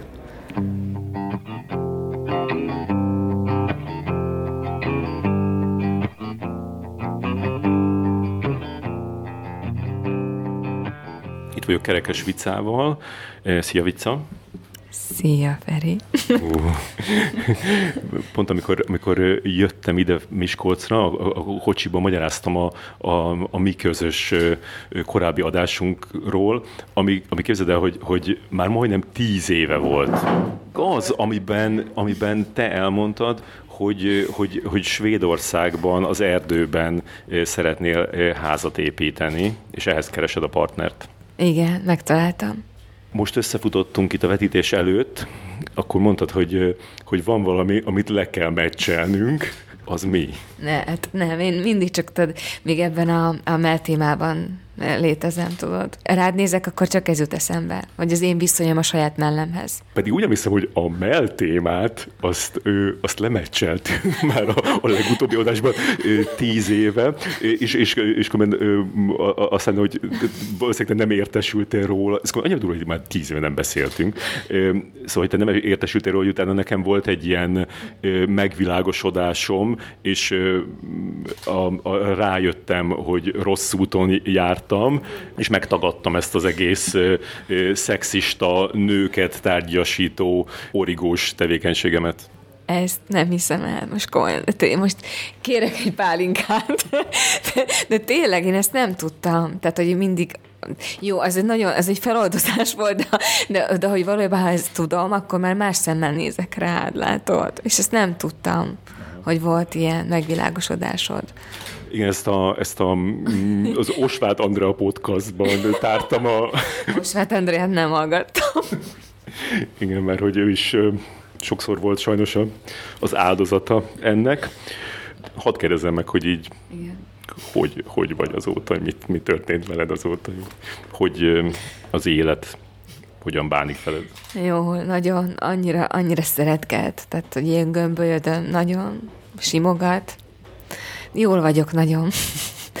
Tényleg azt érzem, hogy panaszra nincs okom. Élek, mint Marci hevesen. Ezt tudom mondani néked. A film előtt volt egy díjkiosztó, és akkor ott az egyik film, ami nyert, az a, Keleti Ágnesről szóló dokumentumfilm, és abba mondta ezt Keleti Ágnes, hogy család, szerelem, házasság, ez az élet közepe. És akkor mondtam, hogy megkérdezem tőled, hogy neked mi az élet közepe? Élet közepe az, az maga az ember, az, aki vagy te, meg én, és hogy ami, amilyen lenyomatot hagysz itt magad után.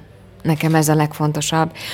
És pont ma er, gondoltam erre, hogy ha azt érzem, hogy el vagyok nagyon veszve, akkor, akkor mindig arra gondolok, hogy majd a halálos ágyamon, ha lesz ilyen, és remélem lesz ilyen, és nem, nem fog ez ilyen csapásként érni, hogy rips-rops is nem leszek, hanem hogy én mindig vissza, vissza csatolok oda, ahol még nem voltam, de ez egy érdekes dolog, mert sokszor járok oda, ahol majd csak leszek, és hogy, hogy akkor hogyan fogok viseltetni magam iránt és, és sokkal bátrabb vagyok, és sokkal, sokkal uh, uh, szabadabb vagyok a döntéseim irányában.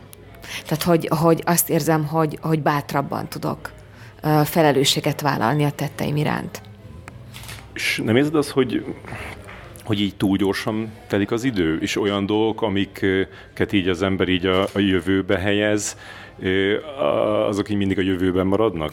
Uh, nem helyezem a jövőben, csak, tehát hogy én mindig, ami van, azt helyezem úgy a jövőben, hogy, hogy legyen bátorságom az igazat mondani, és felvállalni abban a pillanatban. Tehát ne féljek attól, hogy jaj, most nem úgy fekszik, a, nem úgy fekszem, vagy nem úgy fogok feküdni bizonyos hatalmaknál. Tehát, hogy, hogy e, én ebből a szempontból mondom, tehát a, a jelenkort próbálom ö, fölülbírálni azzal, hogy majd a halálos ágyamon mit fogok mondani. Így, így értem, és akkor mindig megbizonyosodom arról, hogy, hogy én ezt jól érzem, csak megerősítem magam. Tehát én egyáltalán, és, és ezt nagyon jól mondod, mert hogy én mindig, mindig azt mondom, hogy az a hazahiba, hogy a jövőben látjuk magunkat. Ez csak egy olyan, hogy ilyen, hogy olyan, mint hogyha már én léteztem volna, vagy, vagy tudom azt, hogy mi lesz a halálos ágyamon, tudod? És csak ennyi, hogy, hogy megerősíted magad abban, amit úgy is érzel, hogyha, hogyha őszinte vagy magadhoz. De azt mert akkor mintha így, így, így kizárnád a, a csalódás lehetőségét ezzel. Tehát, hogy, mint hogyha megy a jelenben így, így úgy viselkednél, hogy, hogy azt ne bán meg később. Az, hogyha én úgy, úgy döntök, vagy úgy ö, viseltetek a dolgok iránt, ahogy én azt most érzem, szívvel és lélekkel, attól még én, én lehetek csalódott. Mert hogy nem tudom a másiknak a lépését, és nem tudom azt, hogy a másik hogy, hogy fog reagálni rám. Tehát ott lehetnek csalódások. De hogy, de hogy igazából az már, a, tehát hogy amikor a másik lép valamit, azzal neki nem kell foglalkozni, hogy én hogy viseltetek az iránt. Az már az én feladatom. Ez ugyanúgy, mint hogy én lépek valamit, és az, hogy most ez téged hogy érint, tulajdonképpen, az nem kell, hogy engem érdekeljen, de most ez ilyen nagyon, most ezt nem úgy értem, hogy, hogy engem nem érdekel a te lelked, csak hogy, hogy hogyha én is uh, úgy uh, lépek, ahogy én ezt érzem, akkor kizárom azt, hogy, hogy a te lelked hogy fog ez iránt viseltetni. Hogy ezt úgy megtanultam, hogy, hogy ez a legfontosabb, hogy, hogy te tényleg mer úgy dönteni, hogy ne függ másoktól. És szerintem a mai, a mai kornak ez a, ez, a, ez a legnagyobb kihívása. Először, amikor beszéltünk, akkor szerintem 2008-ban volt, amikor a, a, a izét csináltad a Packerman című filmet, emlékszel erről? És, és hogy nyilván akkor ilyen pályakezdő voltál, és te tényleg az a színésznő vagy, aki, akinek így nagyon megindult ö, a, a, a szekér is, hogy nagyon ö, magasra törtél, és hogy, és hogy, és hogy ez, e, e, e, ez alatt a, a, az út alatt így nehéz volt megőrizni ezt a ilyen jóságot, ami mondjuk akkor láttam benned? Gondolod, hogy az, azok irányában, akik a, annyira szépen a, leírtak, amikor Bakkerman csináltam? El tudtam tenni ezt is egy helyre általában az szokott lenni, és nyilván nagyon sokat adott nekem ez a, ez a, ez a pálya, vagy ez az életút azóta, ugye, tehát ez már több mint 20 év, tehát hogy 20 évet csinálom, És, és én tudtam, az, az, ez, egy, ez, egy, ez egy kezdet, az egy szelete rész az életemnek, és hogy majd akkor, akkor törjenek párcát felettem, hogyha ugyanott maradok, mind, mind a, a kezdeteknél. Tehát tudtam, hogy azért ez egy nagyon, nagyon hosszú életút. És én, és én ezt is mondtam, hogy nem baj, valamit látnak, valahogyan látják, és tudod, e, tehát én ezt tudtam, hogy ez így lesz, és tudtam azt, hogy mi, mi sok minden van még bennem, és tudtam azt is, hogy én inkább egy maratoni futó vagyok, mint egy, egy rövid távfutó. És hogy el tudom ezt is tenni a helyére, és, és merem azt mondani, hogy, hogy igen, emberek tévednek. Mint hogy én is sokszor, de mások is tudnak tévedni. És keményebb lettél ez alatt a tizenakárhány év alatt? Úgy érzed, hogy, hogy így, így kellett a, a, az, hogy így, így, így felvértez magad? Így utólag azt mondom, hogy nekem nagyon sokat adott az, és nem is a, a, a Bakkerman volt, hanem a, a Jézus Isten, már is felejtettem, látod, a, a kellemetlen dolgokat elfelejtem, ez egy jó tulajdonságom. Ugye ez a nylon gitár volt, igen, hogy az volt az, ami, amikor így a, az első filmjeim egyike, és akkor mindjárt így szépen a, oldalpályára helyeztek, kritikusok, és az abból a szempontból nagyon jó volt, hogy, hogy, hogy megtapasztaltam azt is, hogy, hogy ez, ez vár rám, vagy ez várhat rám, és hogy, hogy, hogy ezzel szembesülök, és hogy ez lesz. És az, hogy állandóan, hogy, hogy ki vagyok téve a kritikának, és hogy ez része az életemnek, és vagy megszokom, vagy megtanulok ezzel valahogy bírni, vagy, vagy nem kell csinálnom ezt a szakmát. De utána jobb fejek voltak, így, így, így szép, szép, szép dolgokat mondta, írtak rólad, de úgy látom azért eléggé megmaradt benned ez a, ez a korai bántás? Valahogy nekem mindig a móddal van a bajom. Tehát, hogy én is meg szoktam fogalmazni kritikát, és az, az, az most kimondtam volna azt, hogy kurva jó, és ki is mondom, mert hogy ez így van, de hogy mindig azzal van bajom, hogy ahogyan mondjuk ezt. Én is elmondom sokszor is a szeretteimnek is, és ez a legnehezebb, amikor a szerettednek mondod el azt, hogy, hogy szerinted ez hogy van, és hogy lehetne esetleg jobb. De hogy ez, ez a mód, a fogalmazás, hogy, hogy számomra ez a legfontosabb, tudod. És, és amikor tényleg valaki kijön, és akkor kiröpül az iskolából, és akkor még azt se tudja, hogy mi az, hogy filmezés, és akkor megkap egy ilyet, vagy, vagy kettőt. De hogy, hogy én erősebb lettem ezáltal mert hogy tudtam, hogy, hogy ők leírtak valamit, és lehet, hogy a karrieréknek vége, de így én meg itt kezdem az egészet. És majd, és majd meglátjuk, mert hogy tudod, tudod, hogy mi adott még erőt, hogy, hogy, hogy, hogy tudtam, hogy ez, hogy, hogy ha én ezt akarom csinálni, akkor majd látjuk azt, hogy egy, két, három, tíz, huszonöt év múlva mi lesz. És hogy majd akkor vessünk egy ilyen életutat, hogy mi lett belőlem, és hogy ne egy vagy, egy vagy pár hónap alatt nézzük azt, hogy ki az az ember. Tehát ugye a fesztivál sikerek sem számomra nem annyira értékadóak, mint egy, egy életpálya, hogy ott tartott-e valaki a színvonalat vagy az, hogy volt egy nagy magas repülés, és aztán mély, és soha többé nem tudott magasra feljutni. És te hogyan gondolsz a, a, a régi filmjeidre, vagy az eddigi filmjeidre? Tehát hogy, hogy maradtak meg benned? Mi az, ami, ami a leginkább megmaradt, mert hogy sokkal, sokkal mondják azt, hogy, hogy nekik a, igazából a forgatás, meg ami, ahogy ott érezte magát, az, az, a, az a, a, a legfontosabb, és az, a, az az igazi, és aztán ami aztán történt vele, még hogyha egy tök sikeres film, akkor is az, az, az kevésbé jelentős, hogy neked mi volt az, amit Kicsit úgy beszél, mint egy ilyen, ilyen Törőcsik Marival egy életmű interjú. Köszönöm, nyol... szépen. Köszönöm szépen. De hogy tudod, és, és, és, és azt kell mondanom, hogy nagyon jót kérdezel. De tényleg azért örülök, mert ezen is elgondolkozom, hogy sokszor mondjuk azt, hogy annyira jó volt a forgatás, kurva jó volt a csapat, de és közben meg közben meg, hogy rossz a végeredmény. Ilyen is volt, de hogy viszont ha te szakmabeli vagy, ha valahol ez a szakmád, akkor nem mondhatod azt, hogy annyira jól éreztem magam, mert mégis ez a munkád.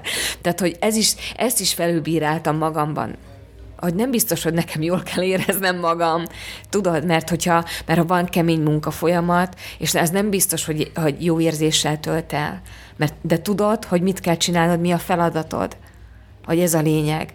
És, és én lehet, hogy már hurutat kapok ettől is, hogy tényleg azt mondják, hogy annyira jó volt ez a forgatás, olyan tím voltunk, és úgy összekovácsolódtunk, de hogy, hogy ez, egy nem, ez nem egy nyaralás. Hogyha ez az életfeladatom, akkor én ezt megint máshogy értékelem. Azt az egyet tudom, hogy nem tudnék olyan rendezővel dolgozni, akivel, akivel nincs egy összhang. Tehát, hogy tudom, hogy az, azzal én már nem, nem tudnék kapcsolatot létesíteni az már egyértelmű számomra, hogy nem tudna rám kényszeríteni valamit, olyat, a, amit én nem, nem ö, szeretnék, vagy ami, ami által én nem tudok virágozni, mert egy, mert egy, egy ö, alkotói folyamatban ez, ez nagyon fontos. És mondjuk, a, ha csak egy példát az ahol nem annyira jól jöttetek ki a főszereplőtársaddal, arról az jut eszedbe, vagy pedig más pozitív dolgok jutnak inkább eszedbe. Hogy mondjam, tehát nagyon nehéz az, hogy egy, egy alkot, alkotói folyamatban mindenkivel jól kijöjj, vagy tehát, hogy, hogy feküdjön minden, de hogy, hogy, hogy amlok egy, egybevéve, hogy, hogy jó legyen ez a folyamat. Tehát, hogy nekem ilyenkor a, a legfontosabb, hogy, hogy a rendezővel együtt tudjak, tehát, hogy egy úton haladjak és hogy az, az legyen egy ilyen, ilyen fontos momentum, hogy, hogy értsem az, az ő nyelvét, és ő megértse azt, hogy, hogy én hogyan működöm és akkor én már tudok úgy működni, hogy, hogy a partneremet is elképzelem. Forrata egy Jesse Eisenberggel, mm, és hogy, és hogy neki kicsit az a, az a híre, hogy így, tehát nagyon okos, és hogy így elvárja, hogy más se legyen buta. Hogy, hogy viszonyult hozzád? Hát a Jesse az pont e, elképesztő, ez így pont. Igen, minden nap megkérdezte, akkor te most hány nyelvet beszélsz? Hány nyelven szoktál játszani? De ez, tehát, hogy ha hiszed, ha nem, akárhányszor találkoztunk, ez mindig téma volt. Mert tudod, hogy, hogy bennem vagy bennünk, szerintem mondhatom ezt mindnyájunk nevébe, hogy mindig ott van az, hogy nem beszélünk úgy elég jól angolul, vagy más nyelveken. Mert ugye birtokában vagyunk a magyar nyelvnek, ami már a világ egyik legnehezebb nyelve. Én ugye beszélem a szlovákot, a csehet, forgatok németül, és ott van az angol, de hát az angolom nem tökéletes, úgy, ahogy ugye ezt az amerikai angol filmekben elvárnak. És akkor nyilván ilyen pici lélekkel indulsz neki egy ilyen, ilyen feladatnak is. És akkor, és akkor jön a jazz Jesse, és azt mondja, hogy úristen, ő egy nyelven forgat, tudod, és, és ő döbbentett arra rá, hogy, hogy miért, miért, miért állok neki így a, a, egy munkának, vagy a világnak, hogy, hogy az én angolom nem olyan tökéletes, és ő minden nap megkérdezte, hogy ez őrület, hogy ez elképesztő.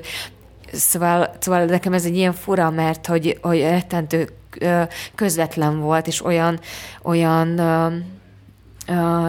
most a jelentéktelen, ezt, ezt egy szó legnemesebb értelmében mondom, hogy ilyen, ilyen, tudod, ezt, hogyha nem tudtad, hogy ő Jesse Eisenberg, akkor azt hiszed tényleg, hogy egy, nem tudom, egy kellékes fiú, vagy, vagy, vagy épp egy ilyen, ilyen technikus ott, aki úgy ő ügyetlenkedik a szedben, ő ilyen, és ilyen volt tényleg, tehát, hogy, hogy, hogy uh, most elmondhatnám ezt így magyarul, mert nem hiszem, hogy elütne a fülébe, hogy én mit mondok, de tényleg ez volt. És mostanra ő már e- eljutottál oda, hogy, hogy, így, hogy te tudsz így, így kezdeményezni abban, hogy, hogy milyen filmed legyen? Nincs. Én soha. Nekem ez is olyan, hogy, hogy mi, mik az álmaid, nincsenek álmaim, hogy, tehát hogy nincs olyan, nem, uh, nincs bennem olyan, hogy most így kezdeményeznék valamit, vagy, vagy thriller, tehát nekem már, már meg volt minden, tehát hogy már én megtek nyugdíjba. De tényleg, tehát, meg, tehát tényleg meg volt, azt érzem, hogy már eljátszottam egy csomó minden, és, és most már csak az van, hogy hogy azokkal az emberekkel örömmunkát szeretnék. Ennyi, tényleg. Tehát, hogy nem, nem szeretem a szenvedést, mert nem gondolom, hogy ez valamihez vezet, mert, mert nem, nem ez az életfilozófiám. Nyilván vannak, vannak olyan alkotók, akiket ez összehoz és nálam meg ez nem működik, és, és ilyen nincs. Tehát, hogy én tudod, mit szoktam egyébként, hogyha már kérdezel, hogy így a, a kivetíteni egy a világ felé, hogy, hogy, hogy itt vagyok, és akinek szüksége van rám, az, az megtalál, és találjon meg. És valahogy így kiszoktam így magamat itt terjeszteni a, az univerzum felé az, az inkább, mint hogy most telefonálgassak és bizonyos kapcsolatokat felmelegítsek.